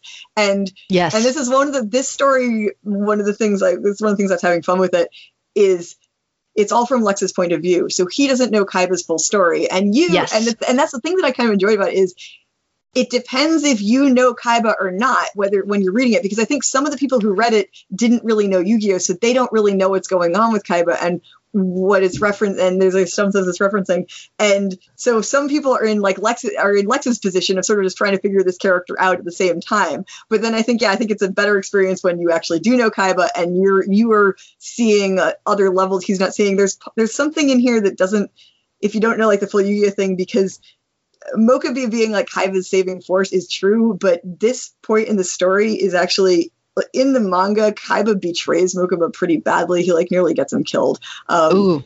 And he's and this is this is like this is something that even like if you're if you're just a fan of the anime you don't know because this is it only ha- it's a part of the manga story. It's right. It's in the manga Kaiba's trying to get revenge on like Yugi and his friends, and he and Mokuba Mokuba's like helping him do it because Mokuba's little brother, who he's his little brother, he idolizes his big brother. He'll, he'll, he'll help him do anything. So Mokuba's this little bratty kid who's also trying to do things, um, and so he sets up. Mokuba does this game against them that's meant to like to meant to defeat them, except for Mokuba loses, and the punishment that that that like that Yugi was supposed to and Yami were supposed to get from losing the game was like being sent into this is like there's this uh, this sort of a holodeck that was meant to drive you insane. It's Yu-Gi-Oh is a really weird series. it is like, super weird. Like it gives you like these vision things, like it's uh, but um, it's like it's sort of like a like a psychological torture thing, and the that was that was the penalty for losing the game. And so that was what Yugi was supposed to happen to Yugi, except for Yugi wins and Mokuba loses. And Mokuba's like, "I, uh, uh, uh what's going to happen?" And Kaiba's like, "Oh, you lost. You're getting the punishment." So he just throws him into this thing. Damn, and the only reason Kaiba. Mokuba survives is that Yo- Yo- Yugi saves him from that. Um, and then Yugi goes and, and has like this epic card battle because Yu-Gi-Oh um, with with uh with Kaiba and Kaiba loses that one and Kaiba's punishment for that one is he literally gets his soul shattered like Yami who is magic just goes bam It's pretty fucked up. but then that's what allows Kaiba has to put his soul. So it's like this isn't metaphorical. This is literal. Kaiba has to be like is in a coma for a while, putting his soul back together. And when he puts his soul back together, he wakes up and is like, "Oh, I was wrong about. I, I Moku is like is actually the important person to be, and I really shouldn't. I should be protecting him rather than you know uh, trying to get him killed." Or um, and that's actually one, one of the reasons I really like Kaiba is because he's got like this intense burden of guilt among other things because he did become that person for a time and he nearly Yeah. killed like the person that's important to him and he's coming back from that. And like Mokuba forgives him because yeah little brother and his big brother loves him again. And so he's like he's he's found with it but Kaiba's always got some issues there with that. And so that's actually this this story is before any of that has happened. And so it's when Kaiba is still like cares about Mokuba, but he's starting to separate himself from him because partly because it's just it's literally dangerous. Mokuba can be used against him, and Gozaburo, his their stepfather, will have their, their, their adopted father will have like no trouble like hurting Mokuba or anything to make Kaiba do things like that's uh Yeah. because he's like that. Um, and in the same in the same way, Lionel probably if Julian had survived, Lionel probably would have been using the brothers against each other. Yeah. Like that's like almost definite.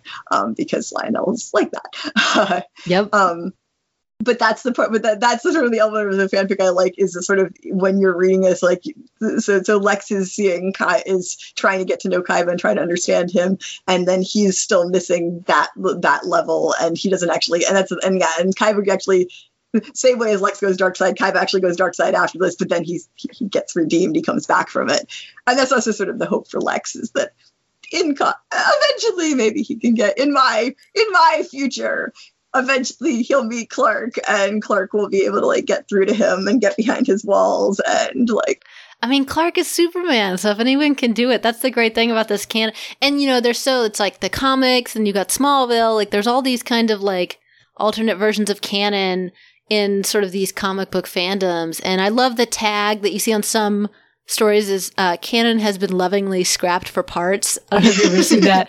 It's really common in the Batman fandom, and it's like perfect. You're like, especially with a show like Smallville, which, as we've said, is infuriating, and it's like the highs and lows in quality, and you just love you love the characters so much, and then you're like. th- They have these insane episodes, and you're like, "Well, I'm just gonna ignore that ever happened because that's fucking crazy." And like, like I'm writing one now, and like it, it's kind of like it's actually not Superman and Lois, which actually we'll maybe talk real quick with like this mortal coil, but it's like present day, and um, Lana's living in Smallville, uh, so I have it that. But and I was like, well, should I try and explain like Lana turning into a she has like kryptonite embedded in her skin, and Clark can never be around? And it's like, no, just fucking forget it. That was stupid, and no one's gonna give a fuck if I like don't include that in canon. So I can't remember I was going, but it, so you have all these infinite possibilities of like, well.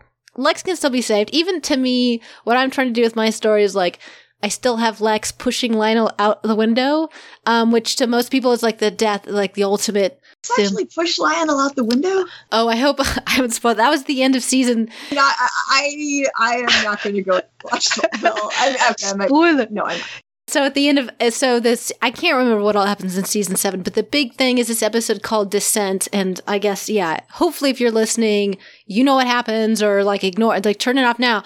But Lex, um, yeah, Lex and Clark are enemies at this point. Lex has been married to Lana, and then uh, did some fucked up stuff to her, and they're divorced now. But it's like Lex is on this dark path, but Lionel is actually. And this is like one of the compelling parts that you can pull out of canon is that Lionel is helping Clark and he's trying to help uh, protect Clark. Um, but Lex is on this kind of weird uh, path where he's been sort of told by Brainiac, probably similar to like in season, I think six. He thinks he's saving the world, so he's been told that there's this thing called the Traveler, and that's going to destroy the world. Um, and there's that sort of whole nutty like Veritas fucking uh, retcon that I don't know what they did, but anyway, uh, Lionel's trying to protect Clark. Lex is trying to find the Traveler, and I think he sort of knows it's Clark, but he wants to find out for sure and he knows Lionel has the secret. So he confronts him in this episode called Descent. And oh, so, you gotta, I'll, I'll try and send you a clip or you gotta rewatch it because it's so good. And it's like Lex is basically like, uh, has this like last conversation with Lionel. And, um, I can't remember everything they say, but he's like, kind of, you know, confronts him with like, you, you know, terrible father and stuff. And he says you you chose the traveler over me as in he knows uh lionel's trying to protect the traveler. And uh and then lionel does this last hail mary where he says he tries to appeal to lex's ego. Uh and he says you're the traveler lex. You're the one and Le- you can just see it shut down in lex's eyes like he was going to tell me the truth but he and lex is like now we have this term called gaslighting which is like all, everybody, like Clark and Lionel, have just lied to Lex for seven years, and he's fucking sick of it. And that all goes into Lex's like problems with his psych, uh, his um psychosis and his sanity. But anyway, he grabs it. He like uh, he has his gun and he shoots the window out, and he grabs Lionel by the lapels and he says, um.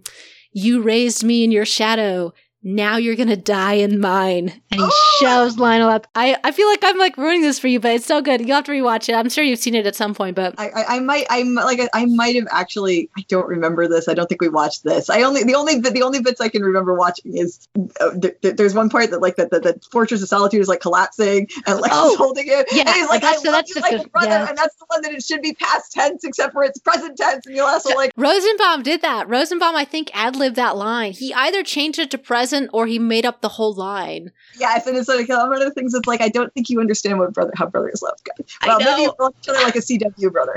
It's a different. Like a CW brother. uh, yeah. Mm. Uh, there's so much sexual tension in CW Brotherhood. It's so strange. Oh, Oh my gosh. But um yeah, that's the so that's the that's, that's also like a huge thing is yeah, that so Lex then tries to he still thinks he's trying to save the world and he thinks Clark is going to be the end of it. So it's really compelling like you said, like you're kind of like, well you could understand if he really thinks that Clark's going to destroy the world, then he's like sacrificing himself like he doesn't intend to survive. the fortress Oh, collapsing on The him. thing that gets me of Smallville is they sort of set up like one early seasons they were they did this thing that's like Lex is doing something so it must be kind of evil because you know it's like Luthor and he's a bad guy and you're like no he's not. What he's doing here is not particularly evil and also science isn't evil. Like a lot of the early stuff he does is like you're just doing science. It's Yeah. not sometimes it goes badly but that's kind of how it goes. I mean usually it doesn't go badly it's splitting you into two people one's good and one's evil. But he he didn't know it was going to do that. It's and so that's that's the, they had the problem early on. But then they also later on they just started having him do things in which they'd be like, oh, he's doing this thing, and like, okay, yeah, this thing is really evil. But then you're like, he genuinely believes the world is under threat of alien invasion. Also, the world is genuinely under the threat of alien invasion. Yes. But the show is still playing. It's like, yeah, but they've got it covered. Like Clark has got it covered. So Lex is just being an idiot, and he doesn't need to do this. And you're like. Lex doesn't do this. Lex thinks the world is going to be destroyed. And the show always is playing it as like, no, Lex is kind of like, he's just, you know, he's crazy and he's egotistical and he couldn't do it. You're like, well, well, he is those things, but he's also right about the world being in peril. And He's right most of the he's- time. yeah, he's like, he is trying to stop these incredible dangers, and he's missing a crucial variable, which is that Superman is actually on the side of humanity. Um, but he doesn't know this. The show sometimes plays it like you're not supposed to have as much. You're supposed to understand Lex. He's supposed to be understandable and somewhat sympathetic, but you're not supposed to be on his side. And there were definitely times I was like, given the information he has to work with, and also given that Clark is sometimes good at things, but a lot of times really bad and makes mistakes, I might be siding with Lex here, actually. Like, Oh yeah. I, I have to think I am a villain. I'm a vil- villain fan. I've always been a villain mm-hmm. fan. I, when I was like eight years old, I read Chronicles of Narnia, and it was really sad that Aslan didn't make friends with like the witch, the Winter Witch, because I was like, she seems lonely and want friends. Can't you just make friends with her? Do you really have to? Anyway, so I've always been a villain fan. Usually, I like villains.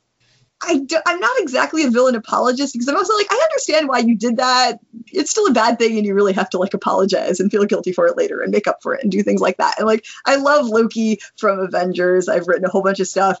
I Loki's really messed up. It doesn't justify a lot of what he's done, anyways. Like he really he hasn't got a lot to make up for. He's like really, Yeah. he- he's done a lot of bad things. Lex is like he's done a lot of bad things, but I'm a Lex apologist in Smallville at least because I'm still like Oh, he's done yeah. a lot of bad things, but his reasons were so justified that even with his issues and everything like that, and even though he needs therapy and he's got a lot of things, I'm still like, no, really, he needs he uh he's I, I kind of might be siding with him here a lot of the Oh, time, yeah. just because of the sake of like saving the world, and I live in the world and want the world to be protected from the aliens. So Yeah. I think a lot of the time it does feel like, as you said, the show is kind of trying to. I don't know. You can never tell what the writers think you're going to be thinking, but it feels a lot like the stuff that Clark says and the decisions he makes and the, the direction the show goes. That maybe they expect you to sort of be agreeing with Clark. Yeah. You know, it's just like. No, like he li- he's been lying. Like there's a few scenes that are just so harsh, like mortal, or the the times that Clark is kind of confronted and the timing is perfect, so that Clark can kind of prove that like, no, I'm not special. But he like really digs into Lex, like, is this what you think I am? Like, hit me, hit me, Lex. And there's this one scene with a hammer. And I think in season one or two, yeah, he's like, hit me with this hammer, Lex. Uh, You can hurt me with this, just like if you hit me with your car. And he's like such an ass about it. And I'm not. sh- It that seemed like a mistake to me uh, in writing because I think Clark would be scared and defensive, but he, that was like really going way over the top with it. to me. So in my thing, the worst stuff with Lex, I feel like in terms of in that stuff of like the show misstepping with what they're what side you're supposed to really be on is third season. Because among other things, in third season, there's that bit that Lex finds out about Clark. Like he finds out that Clark is in fact Yeah, like the shattered uh, episode. Yeah. Yeah, and he finds the secret. And rather than like turn Clark in or try to use it against him, he keeps it secret when he's like being committed to an insane asylum and like his father wants that secret, wants to know, and he's like literally zapping Lex with like the electric things. And Lex will keep the secret for Clark because that's how much he wants to protect Clark, and that's how devoted he is to it. And then because he gets after like that, and I can't remember what else happens, he loses his memory, and so he loses his memory of that. And Clark, despite having proof that Lex can be trusted with this secret, decides to not tell him. And that's the point that I'm like, no, that that's and again, I don't fully blame Clark. Like Clark's reasons make sense to me partly, and they get away with it partly because he's still a kid. That he's a teenager. Yeah. He's like eight, 17 or 18. His parents are telling him, and it's actually, and that's the thing is even there's a lot in the fandom, at least when I was there, that like Jonathan Kent is a, is is an asshole and like is does unforgivable things. And I and I'm sort of I can understand Jonathan's position in a lot of ways. Like he, he Yeah. makes sense to me as a character. I get why he is. He's really trying to protect Clark. He really doesn't trust Lex, which is justifiable. Like I actually understand his side of the thing too. So within the show, like all the characters, like what they're doing, I actually understand where they're coming from, why they're making those choices. But at the same time, in the context of what they wrote in the show, it's like, okay, I understand why these characters did it. That doesn't mean that they did the right thing there. And the particular thing of like like Lex finding out, proving he can keep the secret, and then not. And then there's the episode later in third season, I think it's Memento Mori, is the Mhm. one that he's doing like the experiments. There's like the mind experiments of trying to go back. That that's the break I have. That's the one point I can't take. I, I really like 100% on Lex's side, not Clark's, because they're doing these weird experiments with kryptonite, not using it on like Clark. Lex is using it on himself to Yes. try to like bring back his memories that he because he know he lost this this last time. He's trying to get the memories back. Clark doesn't want him to get those memories back because those are the memories of his superpowers and things. So he's trying to stop it. Um, Clark ends up working with Lionel to stop Lex from doing this thing. And then Clark gets like because Lionel's evil and betrays Clark, and Clark gets kidnapped, and then they're using kryptonite, so they're actually going to be using the kryptonite on him, and so he's in like the green tank or whatever, and then. Lex, fi- Lex finds out, comes in and saves him. That's used in every single music video because he like bashes the glass and Clark Yes. falls out and he's like wet and Lex is over him and worried. And then Lex, the end scene, that like Lex comes and tells Clark like, okay, I've destroyed everything because it hurt you like that, and then like whatever happened there, that was like Lex and Clark is like, yeah, you never should have done that though because it's like you were basically just like your father of doing these experiments. And you're like, mm. you were doing experiments on yourself. If you were doing them to random people, and especially if you like, you know, because the impli- the way they talk about it is like he was like mind experiments on like random people. That that that would be very immoral. It is not immoral or unethical to do experiments, even very dangerous experiments, on your personal self. Yeah. Like he was doing it only to himself. The only person in danger was him. He was fully consenting to the danger he's putting himself in. It's like, it's like, no, you were allowed to do that. And the thing is, Clark invoking that you're like your father is like that's Lex's worst nightmare. He Oh, not, like, it's fuck. That He's scene like- is and so it's Clark saying that. It's like, I can get around that. I can understand what Clark is doing somewhat, kind of. But that's the part it's like, no, Lex is right there. You are wrong. That seemed like a misstep on the writers. I don't think Clark would have said that. Like he knows. yeah, that's the part. And that, I think, I think that is like that episode, that scene, it still gets me. It's been like 15 years and I'm still like, it makes me angry. like, I'm like, I'm angry for this fictional character because it's like, he was done wrong here. Um, Oh, they did Lex dirty in a lot of ways. I think. but, that but that particular scene is like the one scene that I really there's no way to justify it. Nope, you were entirely 100% on Lex's side there. And I- it's just a single episode. I think if you're people just watching the show and not if you don't watch it with like the fan lens, you uh, three weeks later you've basically forgotten that scene even happened. If you're watching it with like fan focus and you're watching and, and and relationship focus and you're into like the Clark Lex relationship, you remember every scene they've had between them, and that's the scene you keep remembering. that's and a keep going big back one. like, like everything they have after that, you're sort of like in the context of like, okay, so Lex has done bad things, but Clark, you did bad things too. Uh, you're just to speak briefly about the right of truth, which is your number one kudos. Uh, and uh, like you said, the kudos numbers are all kind of fucked up, but it's like the ultimate fix it fic. It's like, and there's there's a lot of fics that do that, but where Clark kind of realizes that really lying to Lex is putting him in danger. And Lex, because Lex is smart and he knows something's going on. So in that one, uh, Lex gets kidnapped and uh, sort of put.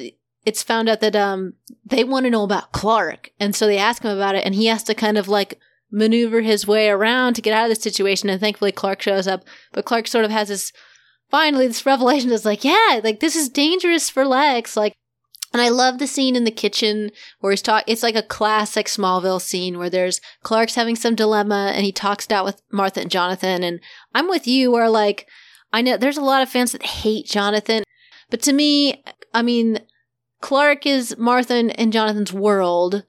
Um, and he, and they, they are, they can't imagine a world without him, and they're trying to protect him, and they're sort of always in over their heads as far as knowing what to do with his alien kid with powers. So I, I too can understand like why Jonathan is so, cause like Lex has so much power, and Jonathan knows that if if Lex wanted to, even though we know like, oh, Lex is, you know, Lex just wants to be his friend. But if he wanted to, he could make, he could ruin everything for the Kents. So I understand that. Um, but so I love that scene in the kitchen in the right of way where they talk it out and Clark is finally like, he realizes like the crux of it is that lying to Lex is putting him in as much or more danger than telling him the truth. And in fact, at least he's giving them some choice and whether they want to be around him or be his friend. Um, so I don't know. Is that one of the first ones you did, or the last fic I did actually? Oh, okay. Um, yeah, it's one of the that's one of the last things I wrote for Smallville. Um, you mentioned compact. That one's a, that was a little on the long side. I feel like it could it, it could have been it could the same story probably could have been condensed. It goes on a bit. Yeah. Um, but and partly I, I admit that some of it is like there's like Lex's getting beaten up and things, and I, I'm an HC fan. Oh, Oh, it's perfect, like whump, whumpy, indulgent. Like I loved it too.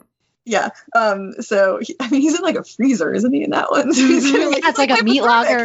Yeah. He's being up and hypothermic. He's like, oh, oh, two first. Um. The uh the main thing and like the conversation between Clark and and and the, the Kents and Jonathan Martha is actually sort of that's mainly the main reason I wrote the fic because it's a conversation I've had because I like superheroes. Identity porn comes as the superheroes. The idea of that contrast of they have a secret identity and some of the people they know know it, some people don't. The yep. the conflict and it's like especially in like in, in terms of a romantic relationship, there's a lot of tension there. The thing with identity porn is that it it especially the way it's done in TV shows, it can get really, really frustrating because, yeah, not telling people when there's not a really good reason for it. And that's the thing, I actually really admire shows that managed to construct it such a way that there's a good reason for not telling people. Um, like that's the problem with Smallville is he constantly is saying, "Oh, I can't tell them because he protected them." Because and you ha- and they kind of have to say this because against Clark, Superman, he's supposed to be the good guy. He can't just be doing it selfishly to protect himself. He has to be doing it for the other people. Mm. And the argument is that they always present as like, oh, if they know your secret, then yes, other people will be trying to get the secret out of them, and so they could they, they could get in danger because of that. Except for you're like, but that makes no sense because if anyone suspects that there's a secret, they're not going to know who knows the secret or not. So anyone yeah. close to you is going to be in danger. And if they don't know the secret, and that's the, this is, I mean, it's in the fic. I have this whole conversation because I used to, I, I, would rant about it. My sister and I would have these long rants. It was literally just that conversation out loud. It was yep. like, I, I, and this is, I got to give credit if the um, CW later, they did Arrow.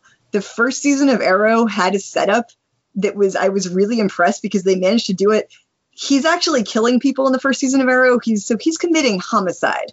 Mm. So anyone he tells the secret to is then culpable for like they could be like assist like, the, the, the, the, they could actually be legally like, like accessory to accessory that's accessory yep. that's what we're looking for. they could be accessory to homicide so telling them that secret is actually putting them in serious real world jeopardy like it's like that is actually so it, this is a dangerous secret it is dangerous to tell mm. there's other things i've watched that have either because of that kind of situation so dangerous or the characters like psychology is such that it's really hard there's a couple my, my favorite C drama, uh, Chinese drama that I'm into that I've been writing for the last couple of years has great identity porn because it has a character who's keeping a secret, actually keeping a couple different secrets.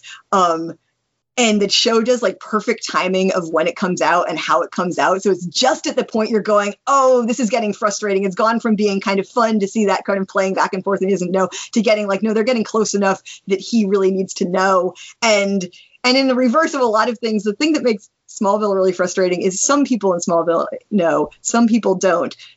That some of the people Clark is closest to, like that he cares about, like romantically, Lana Lang and Lex are like the last people he tells. And it's really Yeah. frustrating. It's like you care about this person so much, they're so important to you, but you don't trust them this much. And it's like, and and the show I'm into is in Guardian. It's like the first person who finds the secret is actually his like his love interest. Um, and so they and so then and that gives them like a special like bond for a bit. So they have that thing. There's another. There's a cartoon Ben 10 that I I, I love Alien Force Ben 10 is like a teenage he's a teenage superhero yada yada. He goes on a date with a girl. Like he, he's got a girl he's got a crush on and then he has superpowers again and then he goes on a date with a girl and he's trying to like do the thing of having a date and trying to save the world from Yeah. alien invasion at the same time. And at the end of the episode he ends up just telling her who he is because he's like ah this isn't working okay i'm just this and she's like oh that's that's weird cool um, and it's just like thank you It's kind of refreshing. it was really, it was super refreshing. It was like, that's so satisfying. It's like, there you go. This is not the way I expected this to go. And yes, finally someone did it. And that's why, and so that's Smallville does the identity porn is fun sometimes in the beginning, but later on, yeah, it, like you said, gaslighting is the word. It becomes very much like Lex knows almost everything, and he has, and he has a right to know because it's not just a random secret. He's an integral part of the secret. He Yes. lost his hair because of like the meteor that came down. He's been saved. Like the reason he didn't die and Clark didn't die when they first met because he hit him with the car was because Clark is was actually superpowered and could save him and things. So it's like Lex has always been part of this is actually Lex's secret too. So he really has a right to this information and him trying to find it out is not just randomly because he's a nosy person. It's like, no, this is part of his story as well. He wants to find out. He's literally trying to get his memory back sometimes. So it's like all of this stuff makes it very much it's very hard to watch Smallville and be completely on the side of, oh yeah, Clark has to keep this secret, even though Yeah. There, there's that scene where they're um Lex try. This is like uh, I think the beginning of season four where there's some tension, but they're not enemies yet. And Lex shows Clark the room. Uh, the line I love that the writers put in, he's like, I know it's hard to believe, but this actually isn't all about you. Yeah. There's so much in my life that I can't explain. Yeah. And then it's like, yes. But then, the, of course, the set decorator is sort of go against that because there's a ch- there's like four giant pictures of Clark's face and just his, and you're like, this is such a creepy stalker room. Have you heard? I don't know if they're still calling it. It was called the Cock for a while. It was a chamber of Clark Kent. Ah, no, I hadn't heard that. So that was for a while. It was like you'll see it written as C lowercase o c k uh, uppercase c k. So That's it was, hilarious. I feel like there's so much fandom, uh, like on Krypton site and stuff that I missed, and just early fandom that like I'm like, hey guys, I'm here for the party, and it's like 2020, and it's like, oh Sarah, you like missed so much, but you know, thankfully all the good fic is still here. But that's I mean, advantage of AO3 is you can find it all. It's because all of it was on um. There was an individual archive for Smallville. At least I think it was a slash archive. I think it was a Clex. It was. I don't think it was a Clex. I think it was a slash archive for Smallville, which I can't remember, which was uh, moved to AO3 like some like oh yeah, the import because uh, some of those authors I know I've talked to, they're like, uh, actually. You know, it says I have twice as much fic as I have because they had already uploaded their stuff, but then this Smallville slash import or something. Yeah, I actually uh, my f- I actually deleted like my fic the, the import. I don't think the imports link worked because I already had them up, so I ended up Mm. deleting them. And so the, but I don't think anyone Nice. uses the thing anyway. So and actually AO3's I believe worked that out. I think they have. I've been involved with AO3 before, um, like uh, the volunteering stuff, and so Oh, most cool. the ta- mostly the mostly the tag wrangling side. I was running that for a while, but um, the I, I I did a little bit with like that archive, the um, the archiving and the taking stuff in, the importing. And so yeah, and so that's been when they moved when they imported the Smallville one. That was still some problems. They've actually worked out some of the details, so it works better now. But yeah, but it does mean that yeah, all that because that was like five thousand fic or something was on there, and that was where you could get all your. That was where I was reading everything back in the day. So it's good to have it still all there and accessible, which is especially because Clex has really good writers. Like Dude, I mean, I've been reading fan fiction since, you know, I was like 15 or something, but, and I'm 30 now, but I've never, I hadn't really found a fandom with like community until Cobra Kai the past couple years. So I'm really close with those guys and they have great writing, but it's like new. But somehow it was like, just like this revelation to me, like digging into this Smallville stuff. It's like, just the quality is like unbelievable. It's had 20 years to sort of percolate and, you know, so the, the good stuff tends to come. Of course, now if you're writing now with the popularity down, you're, you're less likely to get kudos and stuff. But like, well, it's also, and it's also just fewer people are, because fewer people go to it regularly to read it. Yes. That's part of the thing. It's because it's, it's, Yep. it's an old, but like Astolat, Rivka T, Rage Proofric, Seperis, Punk, like there's all these like, there's just like this Punk is what I started following Punkin. Yeah, sorry. Yeah, and and they wrote um a lot uh, several fics I think uh, with this other author called We Are Many, and I can't remember how they d- um they did this weird little fic that's like I don't know if you've ever read Dave um there's a novel anyway it's by Dave Eggers it's like a memoir sort of novel called um heartbreaking work of staggering genius Oh, I've never, I've heard of it. I've never. yeah, it's kind of a weird like sort of style format. Um and they did this like Smallville fic in that style. And I remember just like randomly finding that because one of them had written for West Wing and I was like on a Sam Josh kick or something. And then I was like, oh, Smallville, fuck, I haven't thought about that show. And I read it and I was like, this is like really innovative, cool, like fiction. And then that just got me down this rabbit hole. And I was like, holy shit, these authors are like, these are like rock stars. Like this is like the quality. Smallville has really good. Smallville has really, really top notch stuff. Like the best of Smallville is fic is amazing. There was there was a lot of really good writers. Well, and people were writing, right? Like when before DVDs and even before downloads. So like some of those guys had to like record them on VHS if you were serious about it. The first the first few seasons, yeah, was before because like I said, when I got back into it in like 2007, it, you could download it all. But yeah, when I was first watching it, I was watching it weekly. I swear, like the first episode I watched was something in first season that I didn't even. I had this problem for a while that I would get into because I used to. Now I'm more commonly I watch something and then I get into the fandom, but before, I got into several shows from fanfic that I'd be reading fan, Mhm. that I was reading, and it partly was because it was like, especially when I was in college, it was I didn't have a TV, so I had to go like X Files. I would go to like the, the the student union and sit in a little group in front of the TV every week to Yeah. watch our to watch the X Files together. Um, when you got into but it was interesting because you get into a show and then you couldn't get the episodes right away. I got several and that's the thing is it used to be vhs t- trading was a thing that used to happen. Um, i didn't do it with smallville but i did it with uh, stargate sg1 um, quantum leap uh, X Files when I first got into it because X Files when I got into X Files I was fourth season. Um, and Memento Mori I think was had just aired and so my sister saw it and was like oh my god. She like called me on the phone and was like you have to watch this show. It's like they worry about each other. They're so that was that was the thing that got me into I was like no you have to watch it. They worry. Um a slight tangent. My sister and I this is one of the reasons I was really when when the fact that you fan with your sister makes me really happy because just yeah Mhm. my, my my biggest fan partner's always been my sister. It wasn't when we were she's four years younger than me so when we were growing up we were like not much in common we like never really talked we didn't have like we didn't like fight or anything we didn't have like any relationship at all and it wasn't until like the end of high school uh I was writing fic in like my journal. I was writing fic for Gargoyles. Um, Fuck yeah, dude. Oh, I love that show so much. And I was writing this, uh, this, this incredibly epic gargoyles thing that never got posted anywhere because this is I wasn't posting stuff. I was just writing it in my journal. I was writing it just for myself.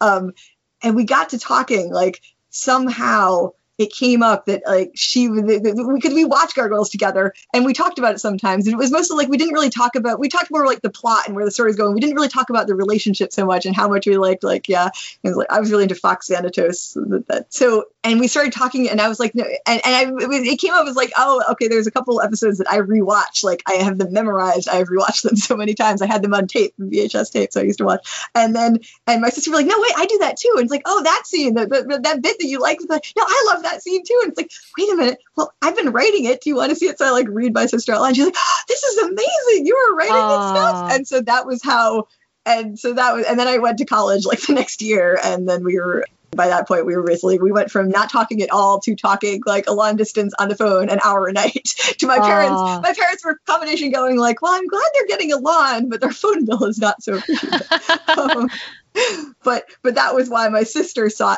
x files and like called me. And was like no no you have to watch this show. It's so good. X files at the time we got into it. It's this fourth season.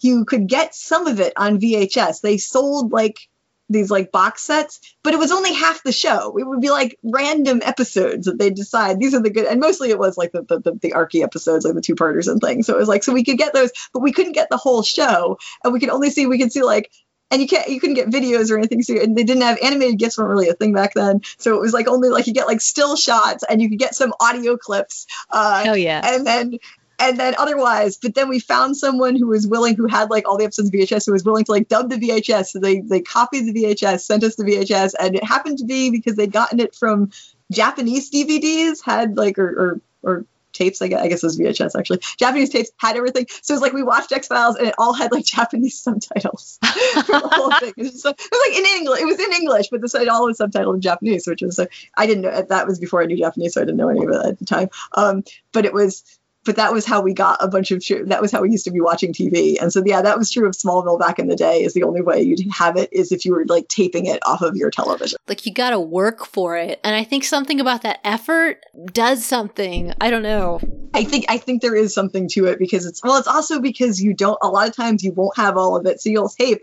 You'll only have a few episodes on tape. So those are the episodes you rewatch. And so those are the really good ones. Also, you have the thing of literally I like I'll rewatch certain scenes. It'll be like this will be a five minute scene and the scene is amazing, and I will just go back and rewatch that scene when I like need to pick me up or something.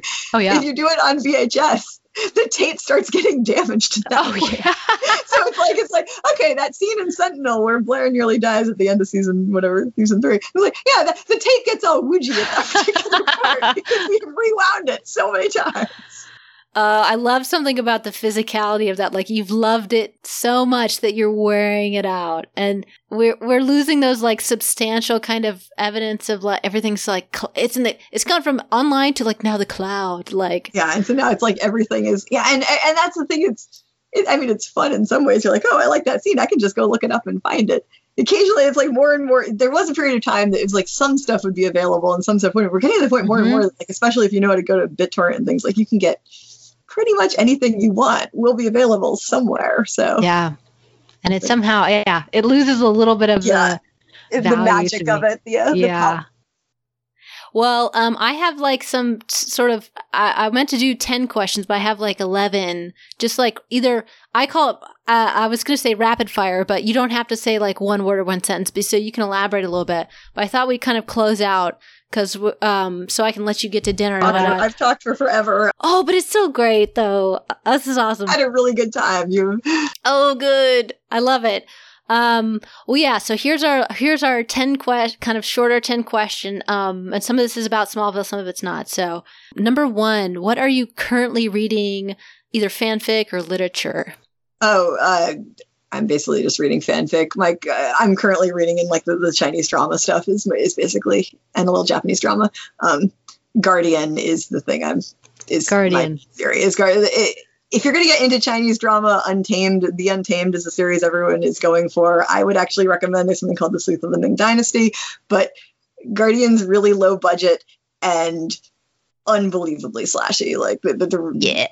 the- it's it's it's it's it's based on an actual uh, a danmei, so it's uh, is a is a is an MM romance novel. So the series is technically not romance because China does censorship, so they're not allowed to show it Right. as romance. Yeah, that's what actually. This is the thing that people. are Sorry, this is a tangent. No, the Chinese drama. If you've been seeing China, I don't know if you've been seeing Chinese drama around. It's kind of been swallowing a whole I haven't. My my I have I have some friends that would talk about Korean drama, but not Chinese drama. Korean drama has been coming too. It's the last couple of years C drama. Chinese drama's gotten big because in China, the biggest, some of the most popular works they have are these web novels that are original MM, and they are various levels of graphic just because that's that's actually restricted too. But China has intense censorship laws Oh yeah. um, and they are not allowed to show at this point they're not allowed to show like homosexual relationships on tv so they are but the most popular some of the most popular properties they have with with like readerships and like half billion kind of thing are these web novels that are romance that are full on just romances. And so they are adapting them into tv shows in which the romance is subtext, which is one of the Oh things that makes it so appealing to fans, except for it's barely subtext because they're not really changing anything except for taking out the kissing and sex. So there is no, they don't try to make it hetero. There is no, they don't put het romance into it. They just tell the story and leave out the part that they're actually sleeping together and instead say, oh, they're really, really, really good friends. Um, so like in in several different cases pined for each other for like 16 years or 10,000 years in the series I'm into. Um, and and and they're willing to die for each other and they'll do anything and they It's right up your alley, really. yeah it's very it's a lot a lot of fan and this is the reason why there's a whole bunch of old school fans because it's sort of like if you're it's like those like 90s and dramas that you used to watch that used to be like we'll fast forward through all this ridiculous nonsense plot to get to like the five minutes of character stuff. It's like that except for it's like five times as much of the character stuff. There's one That's episode of my favorite my show is guardian. There's one episode that like he brings him home he's like he finds him sick on the street because he's got a stomach thing and he brings him home and is like tenderly taking off his shoes and tucking him into bed and feeding him and cleaning his apartment and things and that's just most of the episode um, Oh man, that's awesome. and they're incredibly pretty too so That's always nice. So the scenery is nice. that's, and the other thing is the asian stuff in general knows very much how to play to the female uh, psyche for what we want to see so, Yeah. yeah anyway that's what i'm into now Oh, that's awesome. Um, well, that might be related, but uh, second question is: any current or future writing projects that you want us to keep an eye out for? uh actually the thing i'm writing now i'm is not in that fandom the thing i'm writing now is in a fandom that i might not be coming publicly out about being into so Oh, that's that, fine. that, that i might be if i post it it's probably going to be posted anonymous um Yeah. Cool. i'm very excited about it but Um, Number three: name one uh fic, recent or not, on your bookmarks list that you can think of, and you can pull it up if you want to. I don't know if you do bookmarks on AO3. i do do bookmarks on ao3 oh uh oh gosh Just kind of a, something you would maybe recommend, or that for smallville i would actually recommend i go i'd say the identical series i talked about before oh, perfect. got that bookmarked so yeah Cool. Yeah, we'll put that in the show notes. Um, this might be sort of the same question then. Name one of your favorite Smallville stories of all time. Yeah identical, Identical. Is, is one of my the other one is um oh what is it i think it's the butterfly effect and i can't remember who it's by That sounds familiar. it's a short fic it's just about that's another one that's another one that i like like my fic was pulling on um we didn't talk about contingencies contingencies is actually kind of Oh, we didn't talk about. Oh my. Well, please read contingencies. It's so I what I do for these interviews is I like print out stuff on paper because I like to make notes. And I was at my parents' house last night, and my sister was right there, and she's really been into like more of the Batman world, the Bat Fam, and Jason Todd and Dick Grayson stuff. Um, but I was like, but she's read some collects, and I was like, you have to read this. So I handed her, and it's fun because it was longer, so I printed it out in this like booklet form. I'm just holding this up to the camera, so it's like a little book. Um, and she just sat there like totally engrossed, and she was like reading her favorite parts, and and I was like, I know, I know, and it's just that beautiful like, yeah, it's the perfect like sort of one per comfort, and it's like basically we, we won't go to, into this too deeply, but yeah, Lex is dying, and it's from it's pulled right from canon. It's that sort of brainiac disease that Martha gets. Um, but it's like, oh my god, and Martha's just wonderful in it. Like she's this, she Lex is essentially like dying. He's trying to give Clark the tools to save the world. Um, but Clark's still angry at him. But Martha's like, um, Clark, honey, like, uh, you should probably be here. And Clark a couple times is kind of like, what does he want? Forgiveness. And she's like, I don't even think he wants that. Like, he just wants basically to not be die alone. yeah And, and it's like everything that's sort of like indulgently that you want to sort of see these characters go through, but it's beautiful and it actually has, it is plotty for you. And, um, you know, and it's a happy ending and the, and there's sort of a villain and an adventure and there's sassy, the, the stuff in the fortress where like Clark initially goes, they're like, is there a cure? And Jor-El's like, nope. And then he ends up coming back later and he's like, ask a specific question. And Jor-El's kind of like, well, technically. And you're like, fucking Jor-El. But that's exactly what Jor-El is like in the show. Like, oh, yeah he kind of looks down on humans and especially Lex, probably he would. And, um, it's a beautiful story though. Oh my gosh. I, that one that one is like my one of my more indulgent ones like uh, yeah it's it's but it's not like indulgent to the point of like, not good. I mean, there's lots of fic that you can read that's totally self-indulgent that to the point, like, I think there's a indulgence while still keeping things in character and giving the readers sort of what they want. that's actually something I I because I, I I like a lot. I have multiple fic in in several fandoms that come about because I'm like I want this really intense scene. And I'm like, but these characters wouldn't normally do this. Like, uh, contingencies is very much like, I want them to have this conversation, but they're not just going to have it on their own. You can't just that, that's not it's not really going to be in character for Lex to just throw show up and start telling Clark these things, even though I really really want them to happen. So instead, you're like, yeah, you whump him, you hurt him, you you get him a little like delirious on a fever, a little out of his mind. He's going to start saying things that maybe he wants to say but doesn't know who he's saying them to. And oh, when he calls out for his mother and it's Martha, like that kills me. This is very because I, I, think I say it in the, in the, notes of that one because there were several fic in the first couple seasons. It was a popular trope to have Lex was like Lex is in dire straits. He comes up.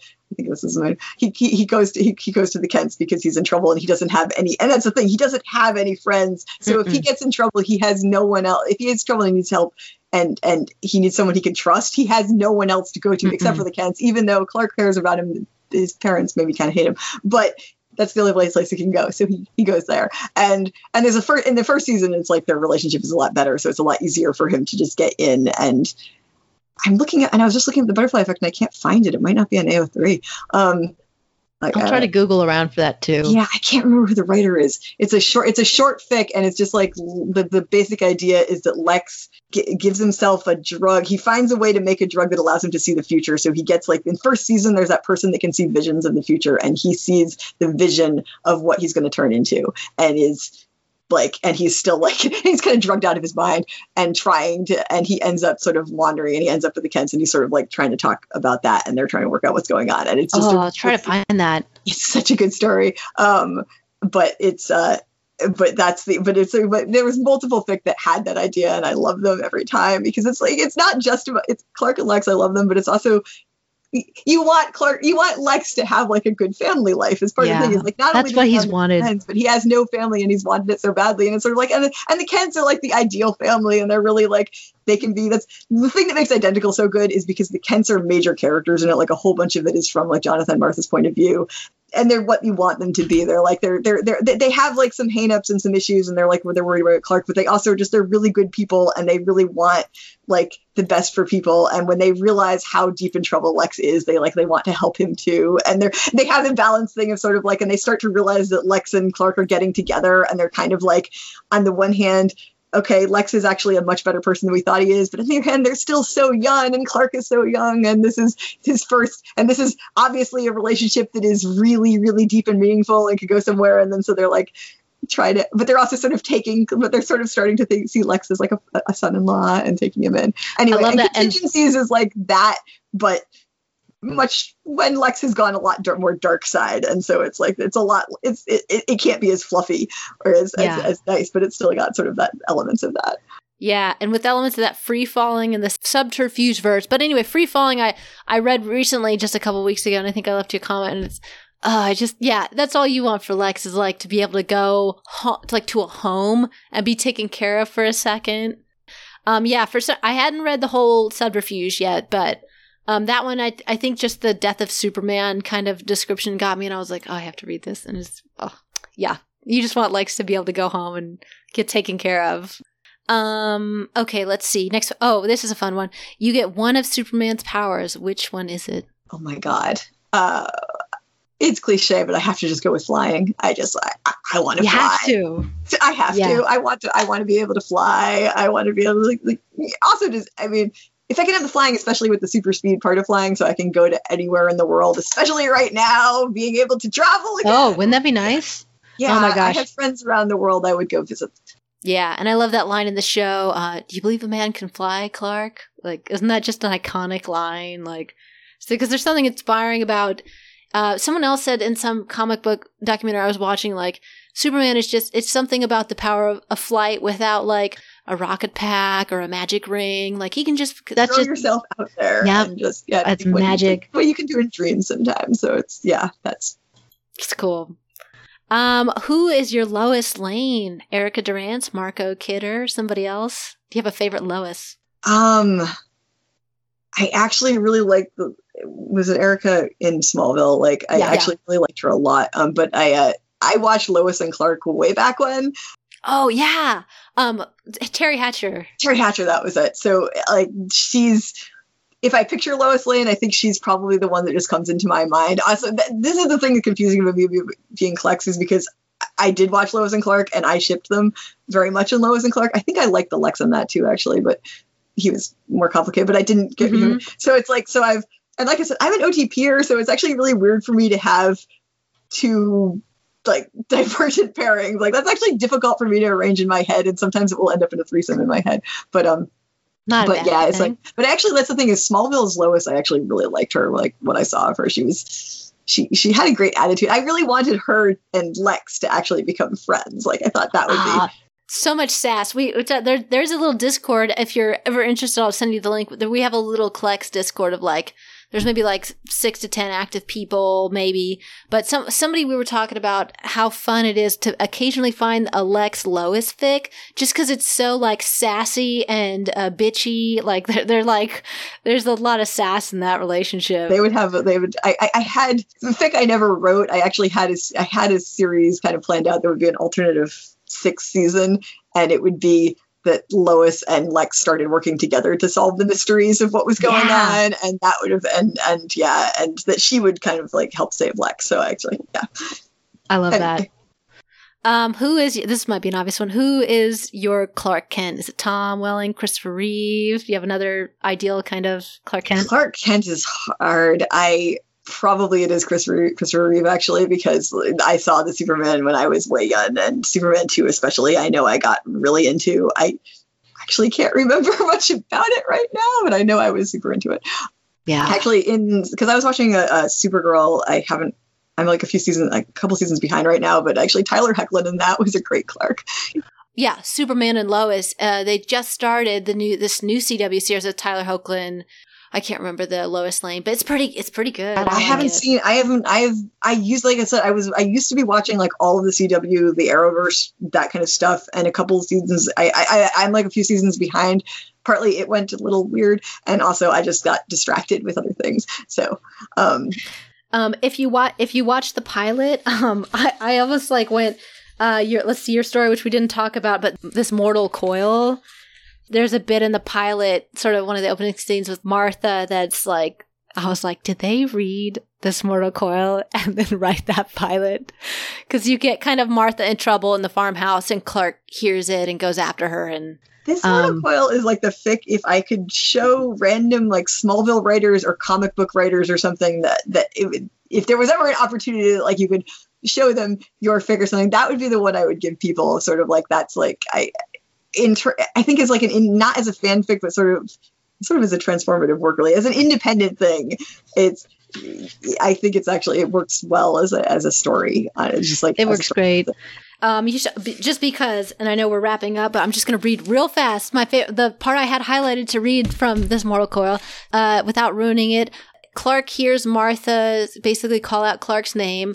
He hears her collapse, but he can't get there because he's taking care of um, this monsoon in India. And then he shows up finally, and Martha's okay, but she's in the hospital. And he finds out that Lex is taking care of it, like she's in the hospital because of that. So and then Clark and Lex have a little conversation, and clearly things aren't great with them. This is like post riff. They are enemies, but this is great. This is uh, them talking about kind of the, the identity of Superman. So here's Lex. Do you know how important she is? Lex's voice was hardly above a whisper. How important they all are. But she's one of the most important, the only one who calls you by name, even when you're in that get up. Maybe she's all that holds you here who can let you make believe you're really human. Once she's gone, what's Clark Kent but your mask? Just something you put on to fool people, give you a break between saving the world, and otherwise there's only the alien left. And when the alien finally comes to need no more time off, what's left to preserve us weak mortals from his power? When will we have a chance to be human, to hate and fear and make mistakes, with Superman's shadow always over us? You said you didn't do it for me, Clark said. I lied.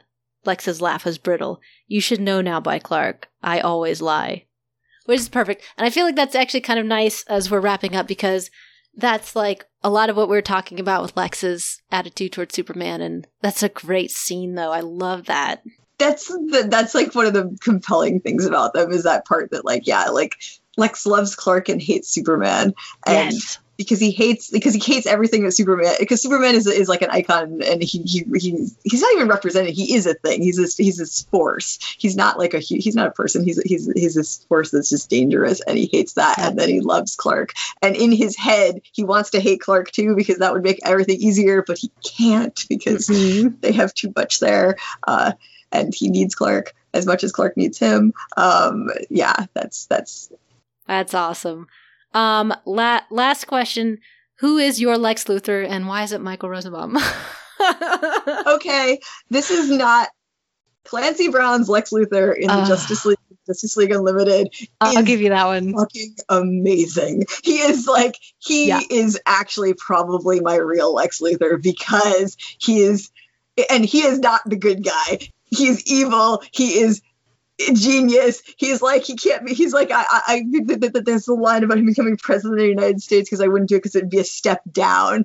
why? Why would I give up that much power or something? yeah, he's and at that point he's combining with Brainiac and has completely lost his mind. But uh, minor problem. Um, Yeah. But uh, I will say that the Justice League Lex is voiced by Michael Rosenbaum at one point because Michael, because you, yeah, you know the great brain robbery is Michael Rosenbaum was voicing Flash. He does a fantastic job with Flash. He does He amazing. does. Flash. I love Wally. And because he was also playing Lex, they decided to do an episode in which they swap. Uh, they, they, they do body swap. And so Lex's brain is in Flash and Flash's brain is in Lex. And usually in cartoons, when they body swap like that, they'll change the voices. And they didn't change the voices because they wanted to have Michael Rosenbaum getting to voice that Lex Luthor. So he, which is amazing, which is the part when he comes out of the, he's, he's in the bathroom at one point and comes out and his of in like henchmen in like villain headquarters and the other villain who's with him is like you're not going to wash your hands? And he's like no because i'm evil. I loved that so much.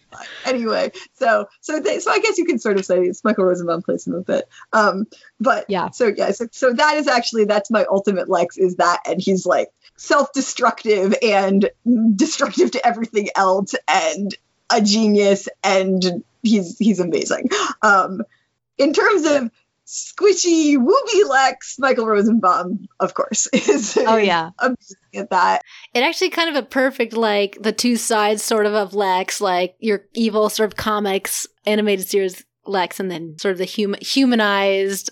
Yeah. the humanized one in which you feel like yes he makes so many mistakes and he gets a lot wrong but he's trying and he has such a heart and do you want things to go better for him than they do and he's also crazy hot for some Michael Rosenbaum, like as a person, is just—he's really cute. He's like, like he's good looking. I mean, he's like he's really good looking. For some reason, he's his legs. He transforms into this like. There's no way someone that's like a skinny, pale, bald guy should be look like that, and yet he does. That it's like the way that he moves and his voice, and I think because he's bald, you see like his jawline. Uh, Yeah, he's incredibly sexy. Like it's like you're like it's like it should not work that well. Why? How does it work that well? And But it does. and the little habit he has of like licking his lips when he's looking at Clark, which Mhm. Michael Rosenbaum, no one convinced me was not playing it because very early on, I think he decided, yeah, one of Lex's things is that he is he's attracted to Clark. It's not just that he's fascinated by him. There is some of this some of this fascination is a physical fascination, and he plays that. And Yeah. Oh yeah. Remember that in um in the episode Red where Clark comes over in that giant coat and there's a literal once over. yes, he like looks him up and down. You're like, uh huh, you're lingering. You're taking the lawn route there. Uh, It's like, "Hey, Clark." it's beautiful. it is beautiful. Well, this has been beautiful. Um thank you so much for talking with me. Um you. I thank you so much for reaching out. It was uh I've had a great time. This is going to be a this episode is going to be a mess. I think. Oh, it's going to be so much fun though. Yeah, do you have any questions for me?